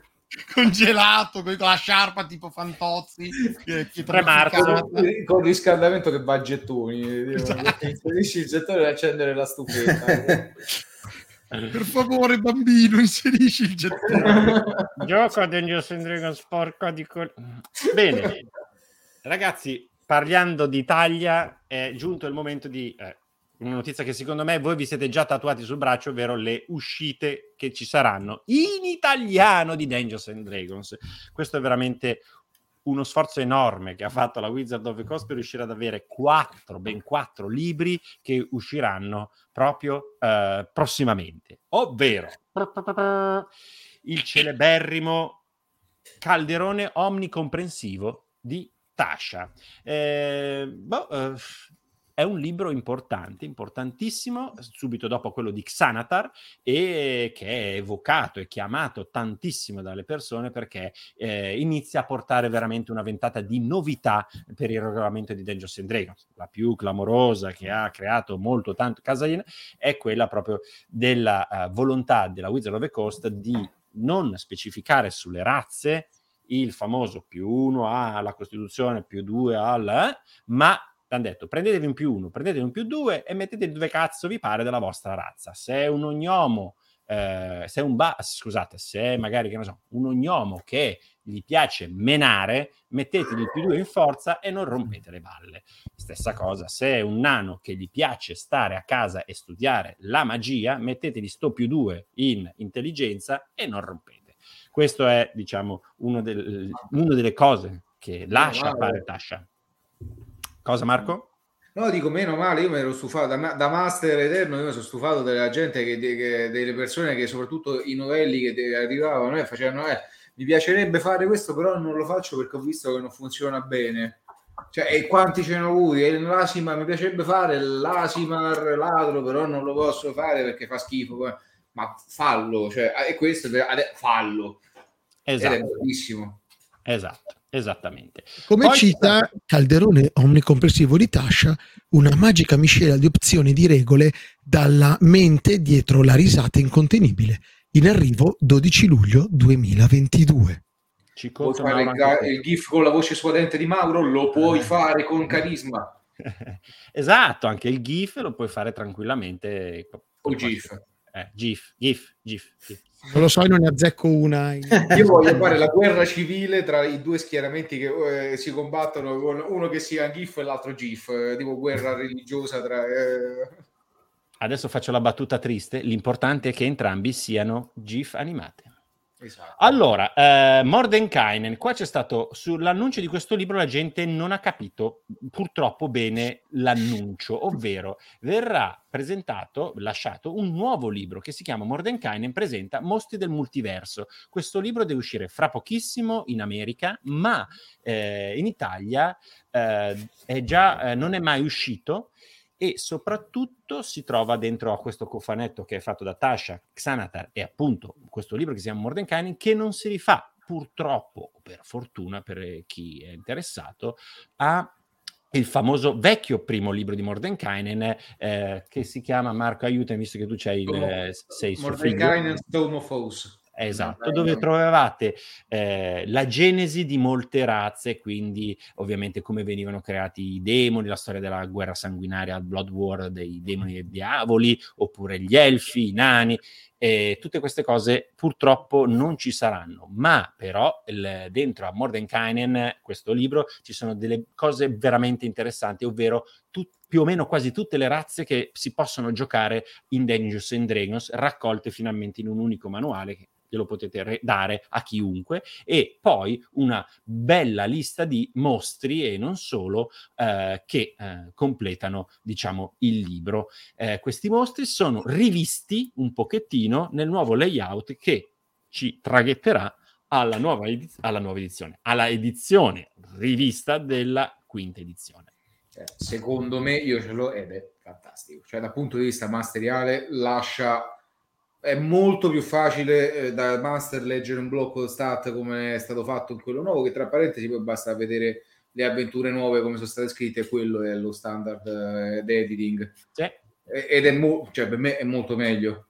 Sì, veramente sì. molto meglio. La chiave di volta è sui mostri, in particolar modo, e lo potete già trovare in quel manuale che vi ho detto di Spelljammer, dove trovate le 10 creature. Lì dentro già vedete dei meccanismi, ovvero che quando dicono di un mostro che ci sono tutti gli incantesimi, che voi dovete andare sul manuale del giocatore, leggervi quei, quei incantesimi, e quindi diventa una cosa, due libri, lì adesso c'è un potere che potete lanciare a volontà, più o meno, che eh, sopperisce a questi incantesimi. Non è che non ci sono quegli incantesimi, però se il master ha fretta e vuole fare un incontro più eh, action che Esatto. meditato eh, oppure strategico, allora usa quella, quella cosa che non so, magari una, fire, una piccola fireball che può essere un po' più veloce invece di star lì a leggere la dimensione. Infatti, secondo me, Monster Manual e quello sono due manuali che vanno bene così almeno, cioè, chi, puoi avere quello o puoi avere quello, a seconda di quello che vuoi fare, no? Perché tantissima gente ha fatto, ah, adesso non, eh, così, eh, pensa un po', un leak adesso c'ha solamente quegli incantesimi eh, con tutta la storia.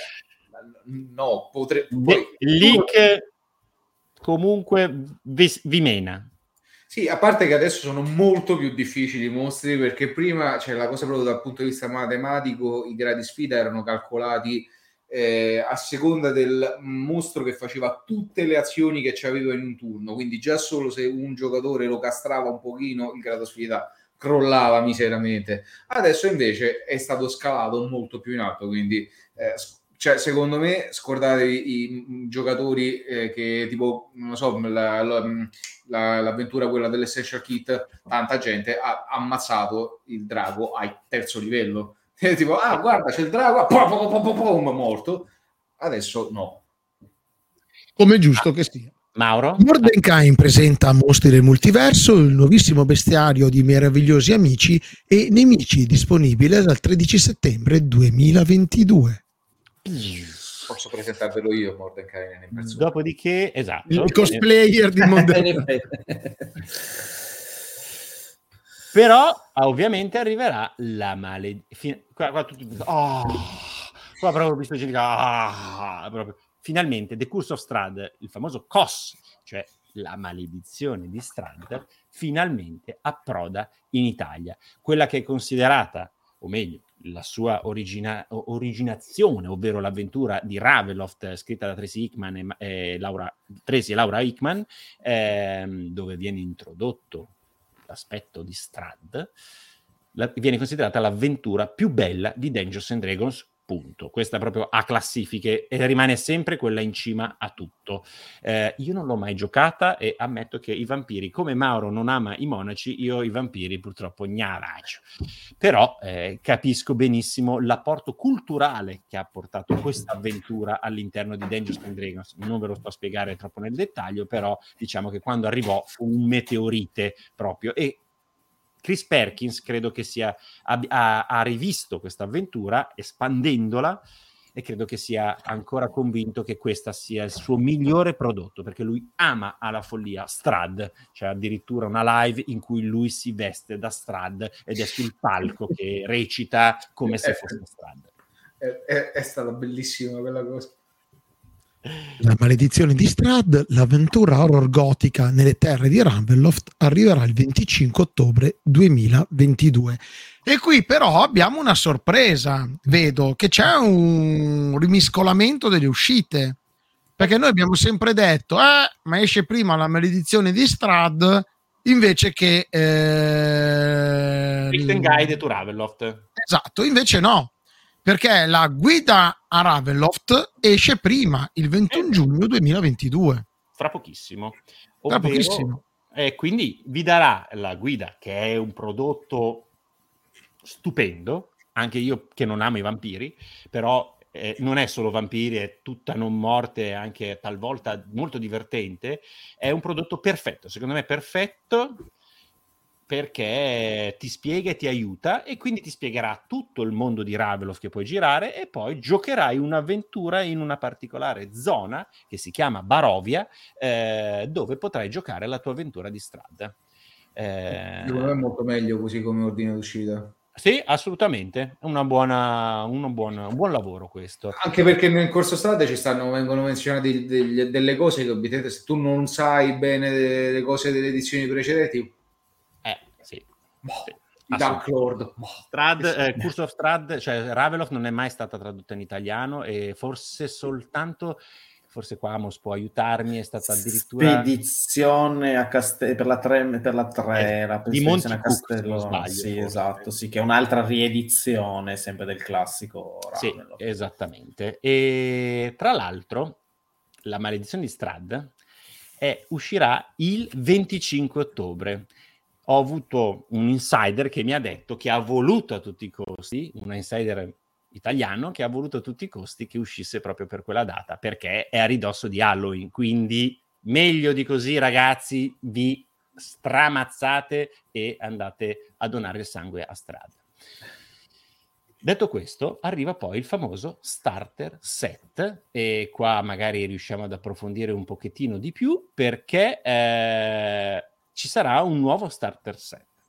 Dunque, eh, come diceva Marco, è un bellissimo modulo che abbiamo giocato assieme eh, che ti permetterà proprio di entrare a bomba, a tuono su eh, Dungeons and Dragons e capire un pochettino come sarà, com'è il gioco.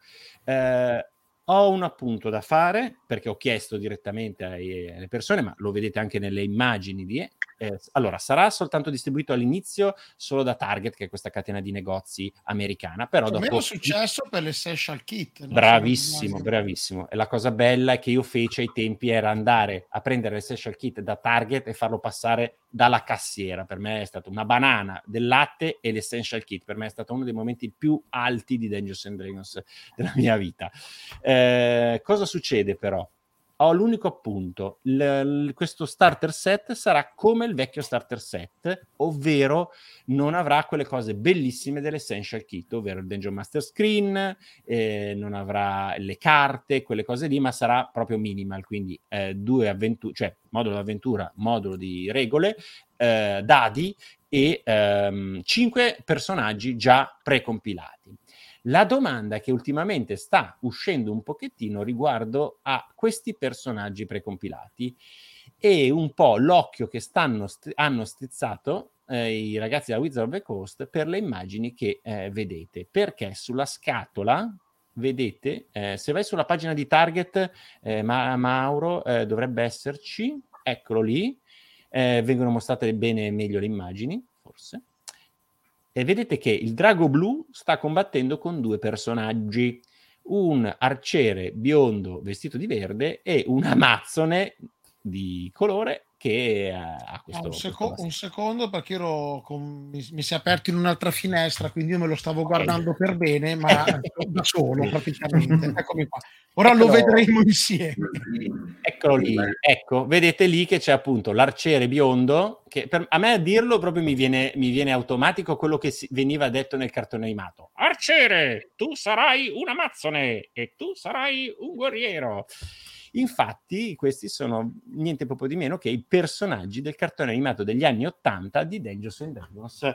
Eh, ovviamente, eh, se vi ricordate di questa figura, che è vecchio come me, eh, potete ritrovare questo richiamo dentro questa illustrazione ancora di più vedete che c'è il famoso paladino fifone o guerriero fifone che c'era all'interno del, del cartone animato di Dangerous and Dragons negli anni 80 quindi è un'operazione molto molto molto furbina in cui mi immagino il signorotto di 40 anni 50 anni che va al supermercato appunto a prendere banana e latte e a un certo punto vede su una scatola i personaggi del cartone animato che più l'hanno emozionato quando era bambino e quindi io m'avo ecco Io posso Ecco, dire poi- che secondo me sarebbe bellissimo vederla come genitore che introduce i propri figli e le proprie figlie a Dungeons and Dragons sull'onda della nostalgia. Cioè, Sì. basta, faccio io il master per loro. Sì, sì, sì, assolutamente. E vi possiamo garantire io e Marco che l'avventura ha proprio questo stile.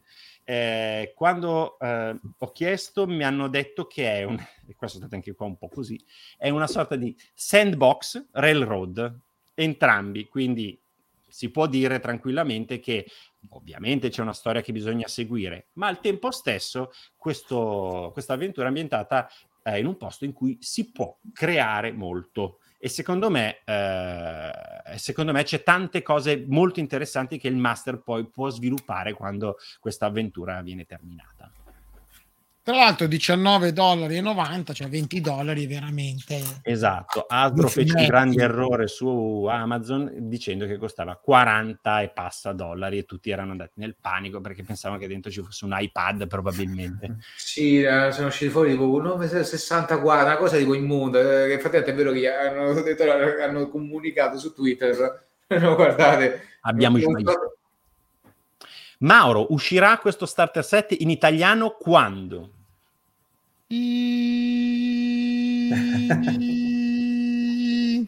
Informazione non disponibile. Ok, ve lo dico io, 4, tro- 4 ottobre 2022. Eh, Quindi molto molto a ridosso con l'edizione americana. Finalmente qualcosa quasi in contemporanea. Assolutamente sì. Tenendo Eh, conto che la Wizard, poveretti, Wizard Italia, comunque si sono persi il Comic Con, si perdono Play Modena, cioè fino a giugno comunque non gli arriva una, una ciolla in magazzino. eh, e. Amos lo sa bene perché il più triste di tutti è Amos come commerciante. Più triste tu di lui c'è, c'è solo la tu Wizard che non c'ha prodotti. Ma tu sai se la Wizard parteciperà a questi eventi? I- allora, no, con una cosa la posso dire, una cosa la posso Dai, dire. sbottone. sarà presente no non posso dire dove sarà presente in alcuni eventi per ora tramite un distributore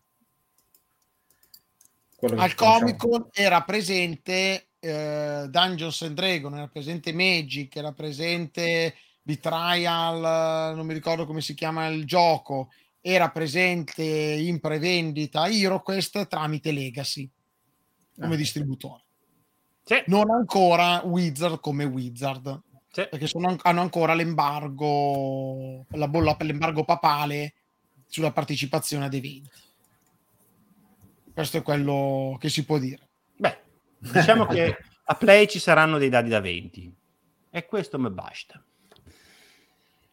Eh, Ora, sono stati annunciati altri prodotti, però eh, ovviamente eh, subito mi è saltato all'occhio il costo. Eh, due bellissimi cofanetti che ti permettono di costruire, customizzare eh, le proprie avventure. Io amo queste cose qua, ne ho quello di Pathfinder, ovvero sono dei, quadra- dei quadrati che da un lato c'è il dungeon, li giri e c'è il, la foresta eh, e dopodiché ci sono pure anche dei token di plastica in cui tu puoi appiccicare la, l'immagine del mostro che ti serve e quindi puoi anche usare le pedine. Tutto questo in maniera portatile, infatti si chiamano case, proprio, proprio come se fossero delle valigette che ti permettono di portartele dietro quando hai voglia di fare un'avventura in ufficio oppure davanti al cinema durante il Dungeons and Dragons, il film di Dungeons and Dragons ti sta rompendo le palle, la tiri fuori mentre stai guardando il film, così entri magari un po' più nel mood. Ecco, questi case sono fantastici proprio perché, eh, tra virgolette, è come sempre definito un gioco povero, il gioco di ruolo, il costo di questi oggetti secondo me non è poi così povero. È, è, boh, io l'ho visto e ho detto ok, carta e plastica, però qua si fa sentire tutta la crisi. Non so se hai visto Mauro, se- o si vede dalle, dalle immagini. No, non lo trovo il costo. Eh beh, ecco, vai- clicca su Amazon. 64, mi pare 64 dollari costa. Oh, la Madonna! Uno e devi prendertene due. Beh, a parte che la mia Mauro, affermazione... l'altra window. Ah, vada via ciapo, Conti- continuavo a vedermelo da solo. Vi ringrazio di avermelo fatto notare. No, beh, a parte che non è nelle mie corde, nel senso io gioco... Mi piacciono magari i tabelloni, sì, col terrain, le cose su cui fare disegni, ma... Questi? il- i to- usa- sì, ma usare i token, le miniature è fuori dal mio... Ma è bello perché a me piace modulare, nel senso che butti giù un pezzo di dungeon, poi ne metti giù un altro, e almeno i giocatori esplorano un No, qualcosa che non preferisco disegnare, però Eh, 50, cioè c'è 110 dollari, euro. 55 euro, eh, addirittura, eh, Mm. è tanto. A, a me Ah, Morto, a te cosa costa? Non ne ho la minima idea perché, vabbè, la Wizard ovviamente impone delle scontistiche abbastanza tristi perché ovviamente ci vogliono guadagnare tanti soldi, quindi sono molto molto eh, tirati, ma non mi convince molto questo prodotto perché ho visto che più che altro sono, loro li fanno come ecologisti e quindi come riutilizzabili, cioè tu puoi mettere queste immagini Sì. sopra i token e poi rimetterle su altre e, so- e rimetterle. Io Sì. su questo meccanismo mi lascio un po' di dubbi, nel senso, nel momento in cui si, io mi ricordo gli stick e stack che si usavano da piccolini, ma poi quando ti si infilava la polvere dopo un po', esatto, sotto, eh, non si appiccicavano più, cioè diventava dei casini, poi magari lo appiccicavi sopra un altro, cioè diventava... Quindi questo meccanismo, secondo me quello che mi turba di più è questo meccanismo del riappiccicali e rimettili sul foglio, cioè i token di Pathfinder li posso capire, questa cosa di togliere e rimettere la capisco sinceramente un po' meno e poi costano veramente... Non lo so, mi 60 sembra davvero euro. poco sexy. E poi questo qui che cos'è? Un portatoken o per fare i Eh, ghiacciolini? tutta la- è la valigetta del set eh, dei token. No, no, questo che mi sembra una, una formina per i Ah. ghiaccioli da mettere in Poi frigorifero. teoricamente dovrebbe, non dovrebbero essere, da quello che ho letto, non dovrebbero essere in realtà adesivi, quindi funzionare come quelli là che fanno adesso sulle battle map, tipo i libri battle map eh, attacca stacca, quindi andare a tensione superficiale da come dicono. però. Esatto. No, non mi ha... Però non mi convince. Io- Preferisco le miniature della Wizkid a questo punto, cioè voglio dire... Ah, eppure, eppure quelle là non è che te le regalano. Io per Esatto, abbiamo visto anche i prezzi, anche per le L'Astra miniature- Dreadnought di Spelljammer 269 dollari. Ecco, io amo questo, perché dentro ci sono gli stickers in cui puoi appiccicare sul, sul dungeon, quindi anche del, del- del forziere, della porta, del, che di tante altre cose. Ovviamente in- questo le ambientazioni e l'altro i mostri.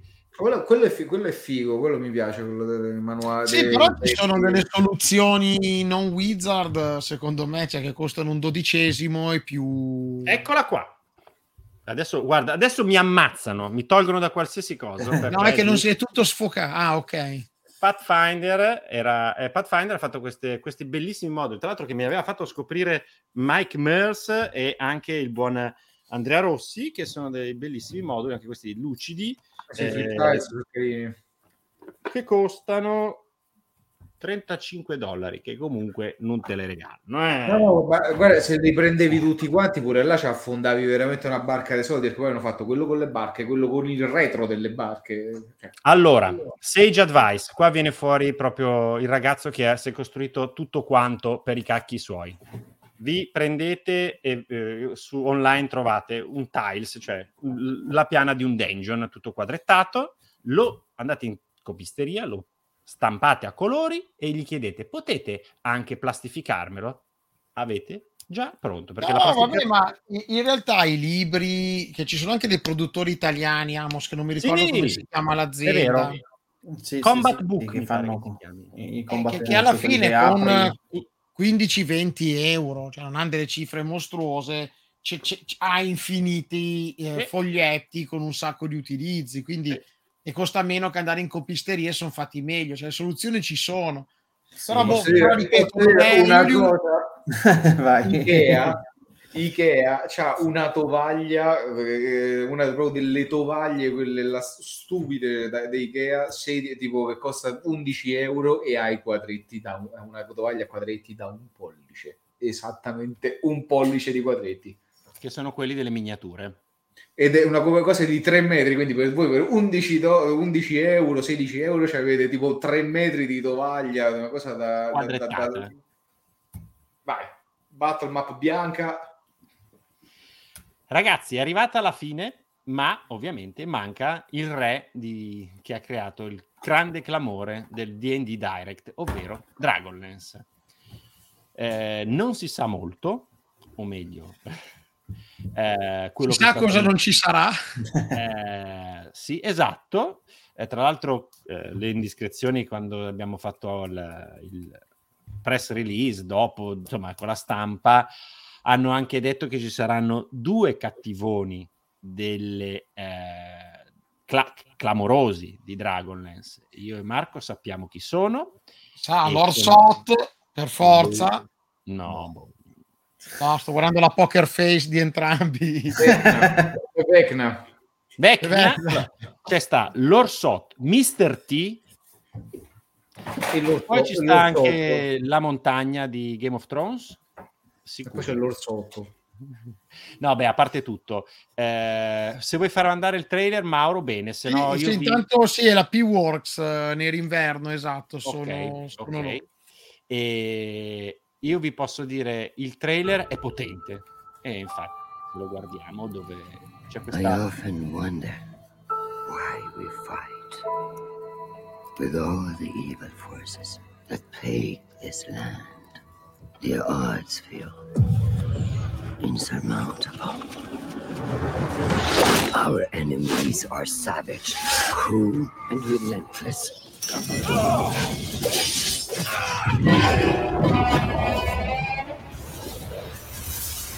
But even in knowing all this, we must still fight on. What's up? Not for victory. Not for kings. Not even for glory.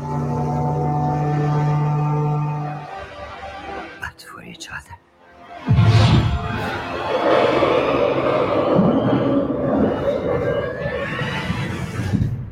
Spatapem con la Una scatola. cosa nel frame finale, Marco, l'avevi notata? Come scusami? scusami? Eh, ho notato una cosa adesso nel frame finale del video che... Mhm, mhm. Mm, ferma immagine. La cittadella volante. Bravissimo. Eh già. Eh già, basta, eh, non possiamo dire Io niente. pensavo, che fosse un grosso Pandoro, io pensavo che fosse un grosso Pandoro, E onestamente. anch'io, eh, non- non l'ho, visto adesso. il- il. Io vorrei dire solamente una cosa, che c'è eh, Shore Agdassa- Ag- eh, mi pare che si chiama, Agdassalu, che sarebbe quella che fa Chris Jenna Varsala di The Expanse, che doppia, eh, doppia- cioè fa la narratrice del filmato, se qualcuno Ah, vede The eh, Expanse, è la presidentessa della Terra. Ah, io ecco, vorrei dire che eh, secondo me con questo trailer ha veramente dato un bel colpo in faccia a tanti perché mettere una donna di una certa età come protagonista di questo trailer secondo me è, è una mossa geniale e molto molto molto bella. eh, anche la voce è, è stupenda secondo me. Eh, abbiamo giocato l'avventura eh, comunque eh, Dragonlance, divis- la cosa bella è che sarà divisa in due oggetti, ovvero eh, il gioco da tavolo che ti permetterà di fare delle battaglie eh, come ci ricordiamo all'interno del- dei libri di Dragonlance simili, che va, e si chiama se non sbaglio eh, Warrior- Warriors of Kryn, che ti permetterà comunque di implementare queste battaglie nell'avventura e viceversa. Proprio verranno, ci saranno dei richiami a eh, in questo momento forse dovresti passare all'altro gioco perché eh, serve per l'avventura. E quindi, insomma, sono un esper- quasi un esperimento, come più o meno tutti i moduli di Dungeons and Dragons hanno qualcosa di sperimentale, Dragonlance avrà questa.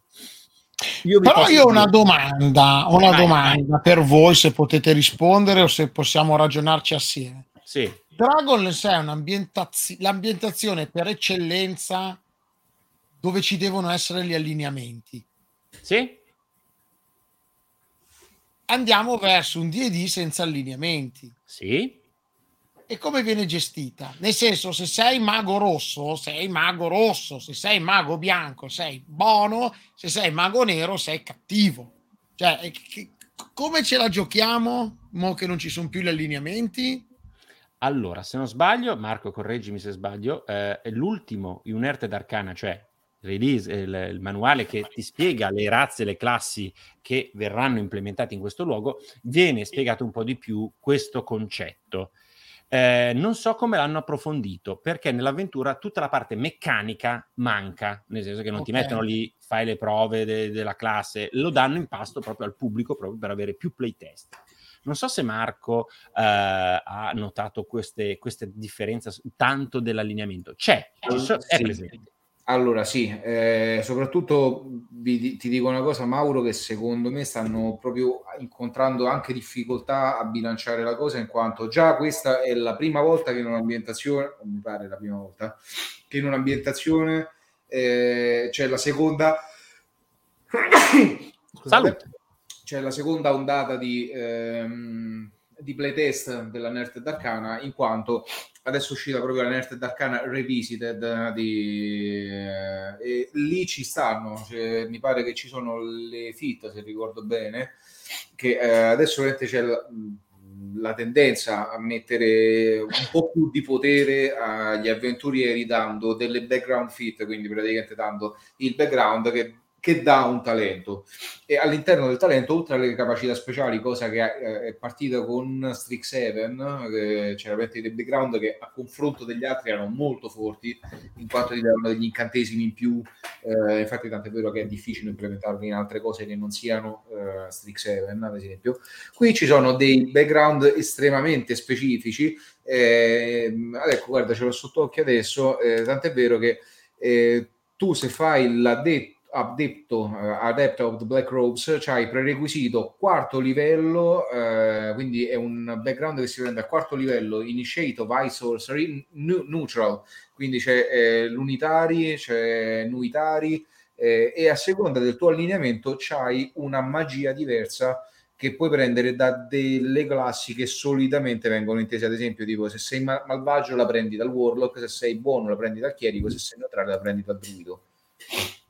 Cioè, quindi diciamo queste sono delle cose che mh, non- però non inficiano da quello che ho visto, cioè non ti stanno instradando sul ruolo, in, eh, sul gioco di ruolo, quindi non ti dicono devi essere infame, eh, però eh, ti fanno scivolare verso una- Cioè, i poteri, de- i poteri determinano un po' La il tuo modo di fare, Esatto, esatto. il C'è modo di pensare. C'è da dire che mh, solitamente, almeno proprio dal fantasy classico di Dragonlance, si presuppone che non ti dico che siano neutrali, però insomma che siano più o meno buoni eh, gli eroi. Perché Dragonlance è proprio cioè, il gioco che, che ti taglia con l'accetta buoni e cattivi. C'è anche da dire che ti taglia pure l'accetta, ad esempio, i draghi, eh, i draghi che creavano le armate dragoniane, quelle cromatiche erano quelle buone perché venivano creati dai draghi metallici e quelle là invece metalliche erano quelle che venivano creati dai draghi cromatici. Quindi c'è Intanto una domanda di Nero Inverno, no, anche per i mostri non ci Allora, sono più gli allineamenti. Allora, gli gli allineamenti, eh, allora, eh, cerchiamo di, di non trasformare questa cosa in ah, che cazzo. Allora, i mostri iconici hanno tutti l'allineamento, ovvero Beholder, Tiamat, Baumut, hanno il loro allineamento. Ora, cosa hanno fatto? E guardatelo proprio nel manuale, di, nelle 10 mostre di Spelljammer. Quello che scrivono non, ti- non è che non, non scrivono più l'allineamento, ti scrivono che tipicamente quella creatura è fatta così, come per dire, eh, che ne so, gli, i- gli svedesi hanno tutti i capelli biondi. Tipicamente gli svedesi hanno i capelli biondi. Tipicamente, che ne so, eh, gli I italiani... goblin sono malvagi. Esatto, quello e, e- e loro ci specificano, avevamo parlato anche in una vecchia casa Killamdil, eh, che quel tipicamente che vogliono mettere di fianco all'allineamento è una cosa che già è scritta sui manuali dei mostri, ma nessuno se la cagava perché ovviamente tutti vogliono leggere sto cacchio di allineamento fisso, bello, che gli dia sicurezza. Invece no, dicevano, quel tipicamente che l'abbiamo messo all'inizio del libro, nessuno se lo caga, l'abbiamo dovuto mettere lì proprio davanti a tutti quanti gli allineamenti proprio per dirvi che se volete giocare un diavolo, il diavolo te- tipicamente sarà evil o sarà lawful, eh, cioè eh, legale malvagio. Ma come diceva giustamente Jeremy Crawford, dice se c'è un diavolo che vuole essere eh, buono, allora si crea la leggenda, l'unicità, il mito, che è questo il bello delle storie, se vogliamo, Drizzt Do'Urden, l'abbiamo già detto, fino ad arrivare a Lucifero, che era l'angelo caduto giù nel- nell'inferno perché voleva tradire Gesù, eh, Dio. Eh, ma a parte questo, eh, cioè, ovviamente si stimola con quel tipically, tipicamente, il master e i giocatori a porsi sempre dei dubbi davanti alle creature che si incontra. Ovvio che se vai in una tana di goblin che dicono che hanno sterminato tutto quanto, probabilmente saranno tutti da tirargli le botte in testa. Però magari c'è il goblin Drizzt Do'Urden che dice no, io voglio diventare un eroe! E voi, bababam, gli tirate una botta e... eh, avete terminato il, magari il personaggio che doveva interpretare il vostro amico che fino a quel momento è stato silenzioso al tavolo. Eh, però, eh, quindi è questo più o meno il, il tipo di rapporto che si vuole fare. Non è...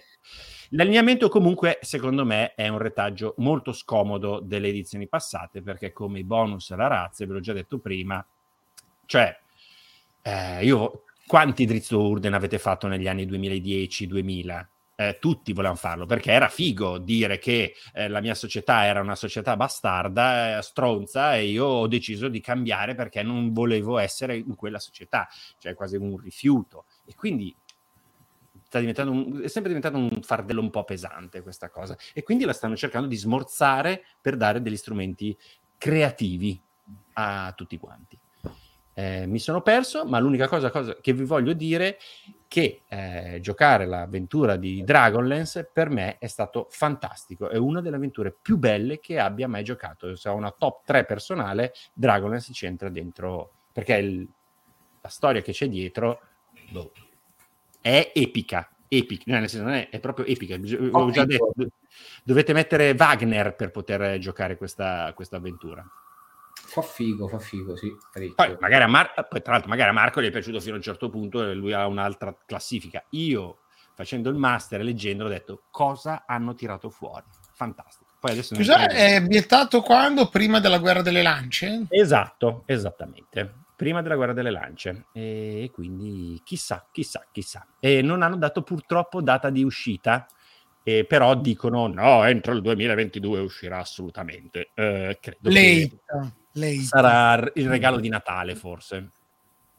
Ma Molto quando esce in italiano? Non lo so.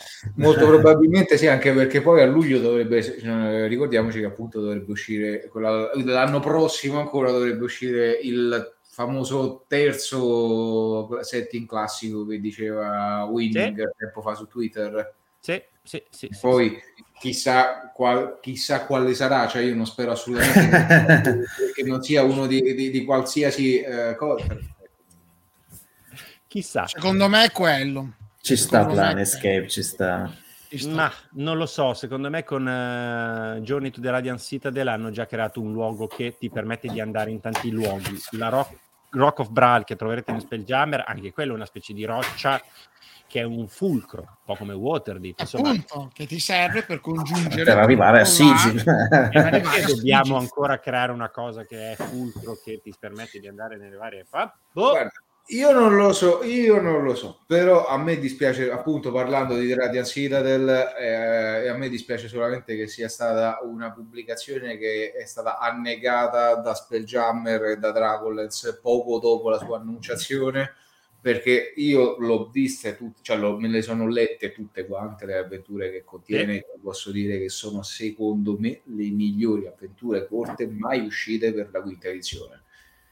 Non c'entra, ah, lasciate proprio perdere tutte le ambientazioni classiche, preparate a, a stare in mezzo al, al Dia dello Muertos, quindi atmosfere in stile Coco, Maya, Sumere, Egizia, di tutto di più.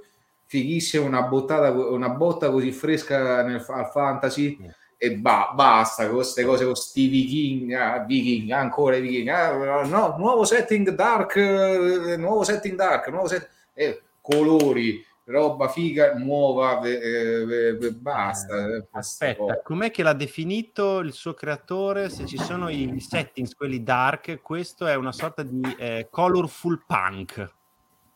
Sì, assolutamente, sembra una sorta di solar punk. eh, Esatto, solar Marco punk, diceva secondo lui Dark Sun, secondo me è una possibilità più avanti, eh, più avanti, non, eh, non, boh, non lo so, chissà. Se no, andate da Amos a comprarvi il manuale di Dark Sun della quarta edizione, che comunque ha il suo perché. No, Esatto. se dovete comprarlo, compratevi il box originale. Ma anche quello della quarta non è male. Ma quello della quarta a me non mi dispiace, onestamente. erano due eh, libri, no? Quello della quarta. Sì, una dell'ambientazione e l'altra del giocatore. Erano due libri come avevano, fatto, avevano preso a fare.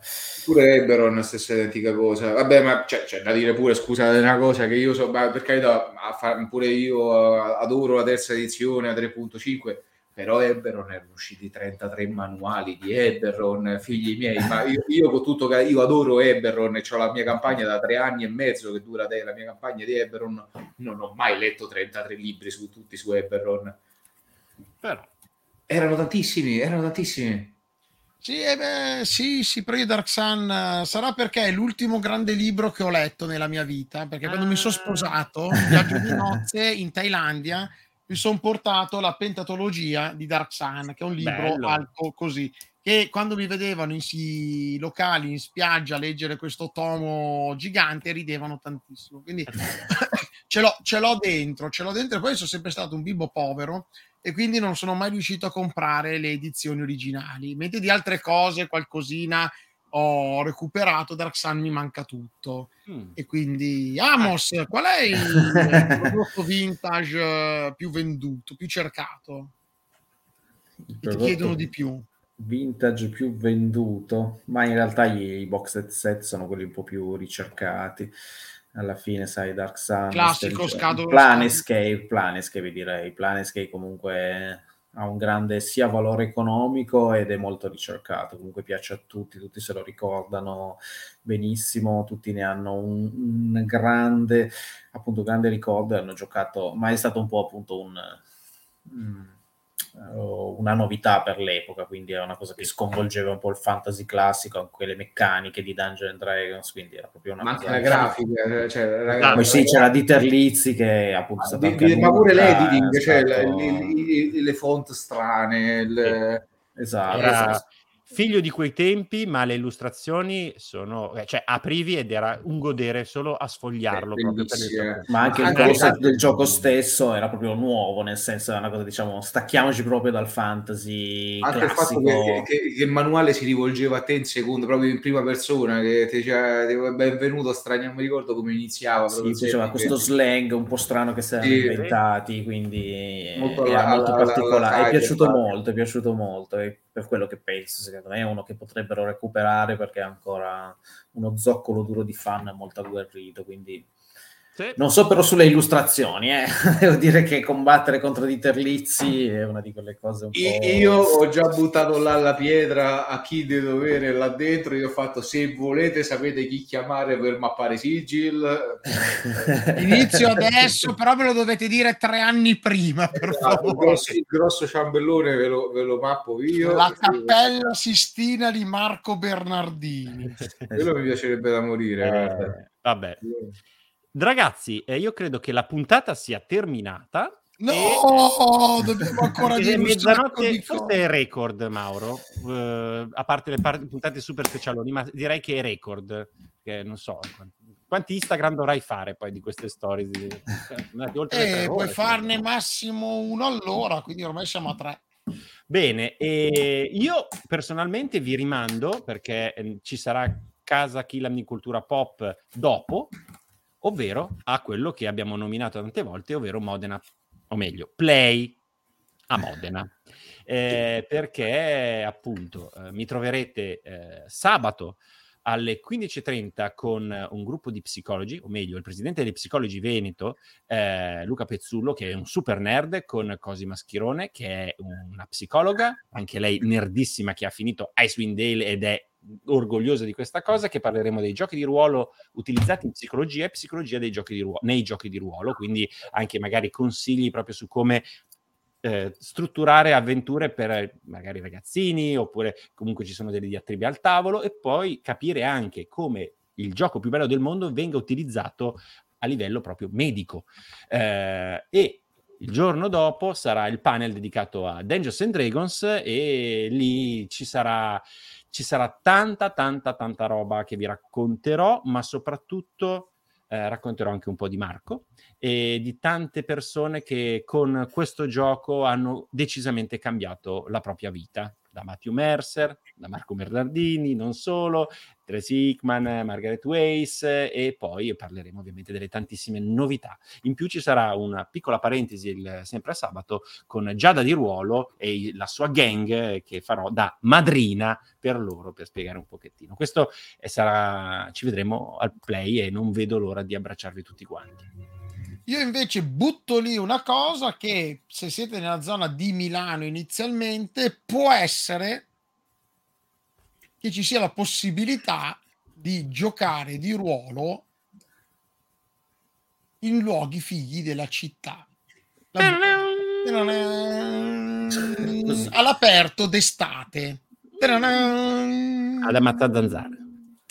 Ad ammazzare zanzare che sono i mostri di primo livello che dovete superare. Portatevi l'Autan Protezione più uno. Quindi ci- ci- c'è un progettino in corso legato Bene. al mondo del gioco, del gioco di ruolo che sta, sta prendendo piede. Dai, Quindi dai, dai, cacchio. dai. Preparatevi, anche tu Zoltar, preparati. Preparati. Faccio la zanzara? È la zanzara, esatto, la Zoltar zanzara. Madre dei draghi, dove? Madre dei draghi, preparati anche tu. Preparati anche tu. Potresti ricevere una telefonata. Quindi... Mauro, quando fa quel sorrisino, è il sorrisino tipico del Dungeon Master che adesso ti sta... Sparando la quest sotto le chiappette, ecco, diciamo così, diciamo così. No, no, cose che nascono e che succedono, ma vi aggiornerò il prima possibile per dirvi cosa succederà. Io ringrazio tutti quelli che sono stati qui 2 ore 37 minuti 02 03 04 05 secondi in diretta con noi. Grazie a Marco Bernardini, Amos Pons che hanno detto ci fermiamo 10 minuti a dire due cose e sono finiti irretiti nelle le chiacchiere, nelle facezie legate a D&D. Marco, io pensavo adesso, però tra eh, quello che hai fatto adesso e Sigil, ci sta Mm. una mappa di Dark Sun, è rilassante. A fare tutti i deserto. tipi di Gallo. sabbia a mano uno a uno. uno. Il de- no, quella peggiore sarebbe il dese come aspetta come si chiama De- de- Ah, distese- no, no, le, le distese di, sa- di- di- di- di- di- quelle, quelle distese di sale quella delle cenere delle piane di cenere non mi ricordo come l'hanno tradotto in italiano era tipo The Plane of Silt che sono quelle cose dove se cammini ci sprofondi dentro e quindi là lasci il bianco Devi farle tutte a manina, a manina, a Ma manina. guarda, bianco, lasci tutto bianco, capito? Tutto bianco, Fai- bello. Que- Questa, questa me la sono svangata facile, tutto bianco. Ce l'ho anch'io. Ecco, questa è la mappa in anteprima di Marco. Me la ricordavo proprio Quella è- così quella zona. Bellissima. Que- Quella, quella è Icewind Dale se dice Auril. Esatto, quando zoomi la tua mappa di Icewind Dale fino in fondo, così. Esatto. Ringrazio tutti, ringrazio gli ospiti, ringrazio che è stato in live con noi. Vi aspettiamo l'ultimo giovedì del mese o c'è play? No, Eh, l'ultimo giovedì del mese, teoricamente, che sarà sì, del 26 maggio, quindi dopo play, quindi chiacchiereremo anche di play. eh, di play assolutamente e di quello che succederà di figo nel mese a tema D&D.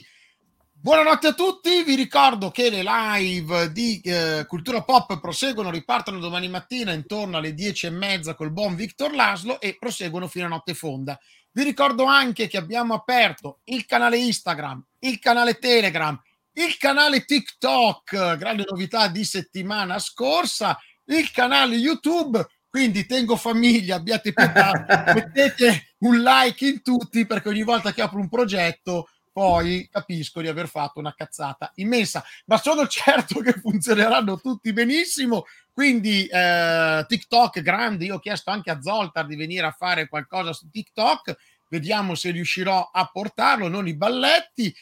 E se volete seguire Marco Bernardini, come vedete c'è una eh, infografica chiarissima che sta facendo Marco, cercate Marco Ma Forbes. Si legge proprio esattamente così e non fatemi fregare figure di cacca a fine live deve avere almeno 15-20 follower in più. Se no dice Mauro dove mi ha invitato? Che poi non mi followa nessuno. Amos invece lo trovate in tutte le migliori e anche le peggiori perché lui va a tutte le A fiere tutte. d'Italia. Dedicate al gioco eh, se c'è lui sicuramente qualcosa di bello trovate. Per me è stato per esempio un faro nella notte all'ultimo Cartoomix che diamo a Cesare quel che è di Cesare se non c'era Amos c'era veramente poco da comprare quindi seguite il suo stand e qualcosa vi portate di figo ve lo portate a casa sempre Eh, anche se le cose belle le tiene dietro eh, come i veri mercanti quindi Eh, giustamente. chiedetegli cioè, tira fuori la roba la roba bella Amos roba bella roba bella roba bella e lui vi tira fuori esatto la chicca la chicca Grazie a tutti, ci Grazie. vediamo alla prossima live e come dice il buon Zoltar, ovviamente ricordatevi di giocare, giocate, giocate e giocate. Grazie. E quando trovate Amos ditegli mi manda a casa Kilam il 10% di sconto. Ciao! Ciao! Ciao ciao a tutti. Judy was boring. Hello. Then Judy discovered ChumbaCasino.com. It's my little escape. Now Judy's the life of the party. Oh, baby, Mama's bringing home the bacon. Whoa, take it easy, Judy. The Chumba life is for everybody. So go to ChumbaCasino.com and play over 100 casino style games. Join today and play for free for your chance to redeem some serious prizes. ChumbaCasino.com. No purchase necessary. Void where prohibited by law. 18 plus terms and conditions apply. See website for details.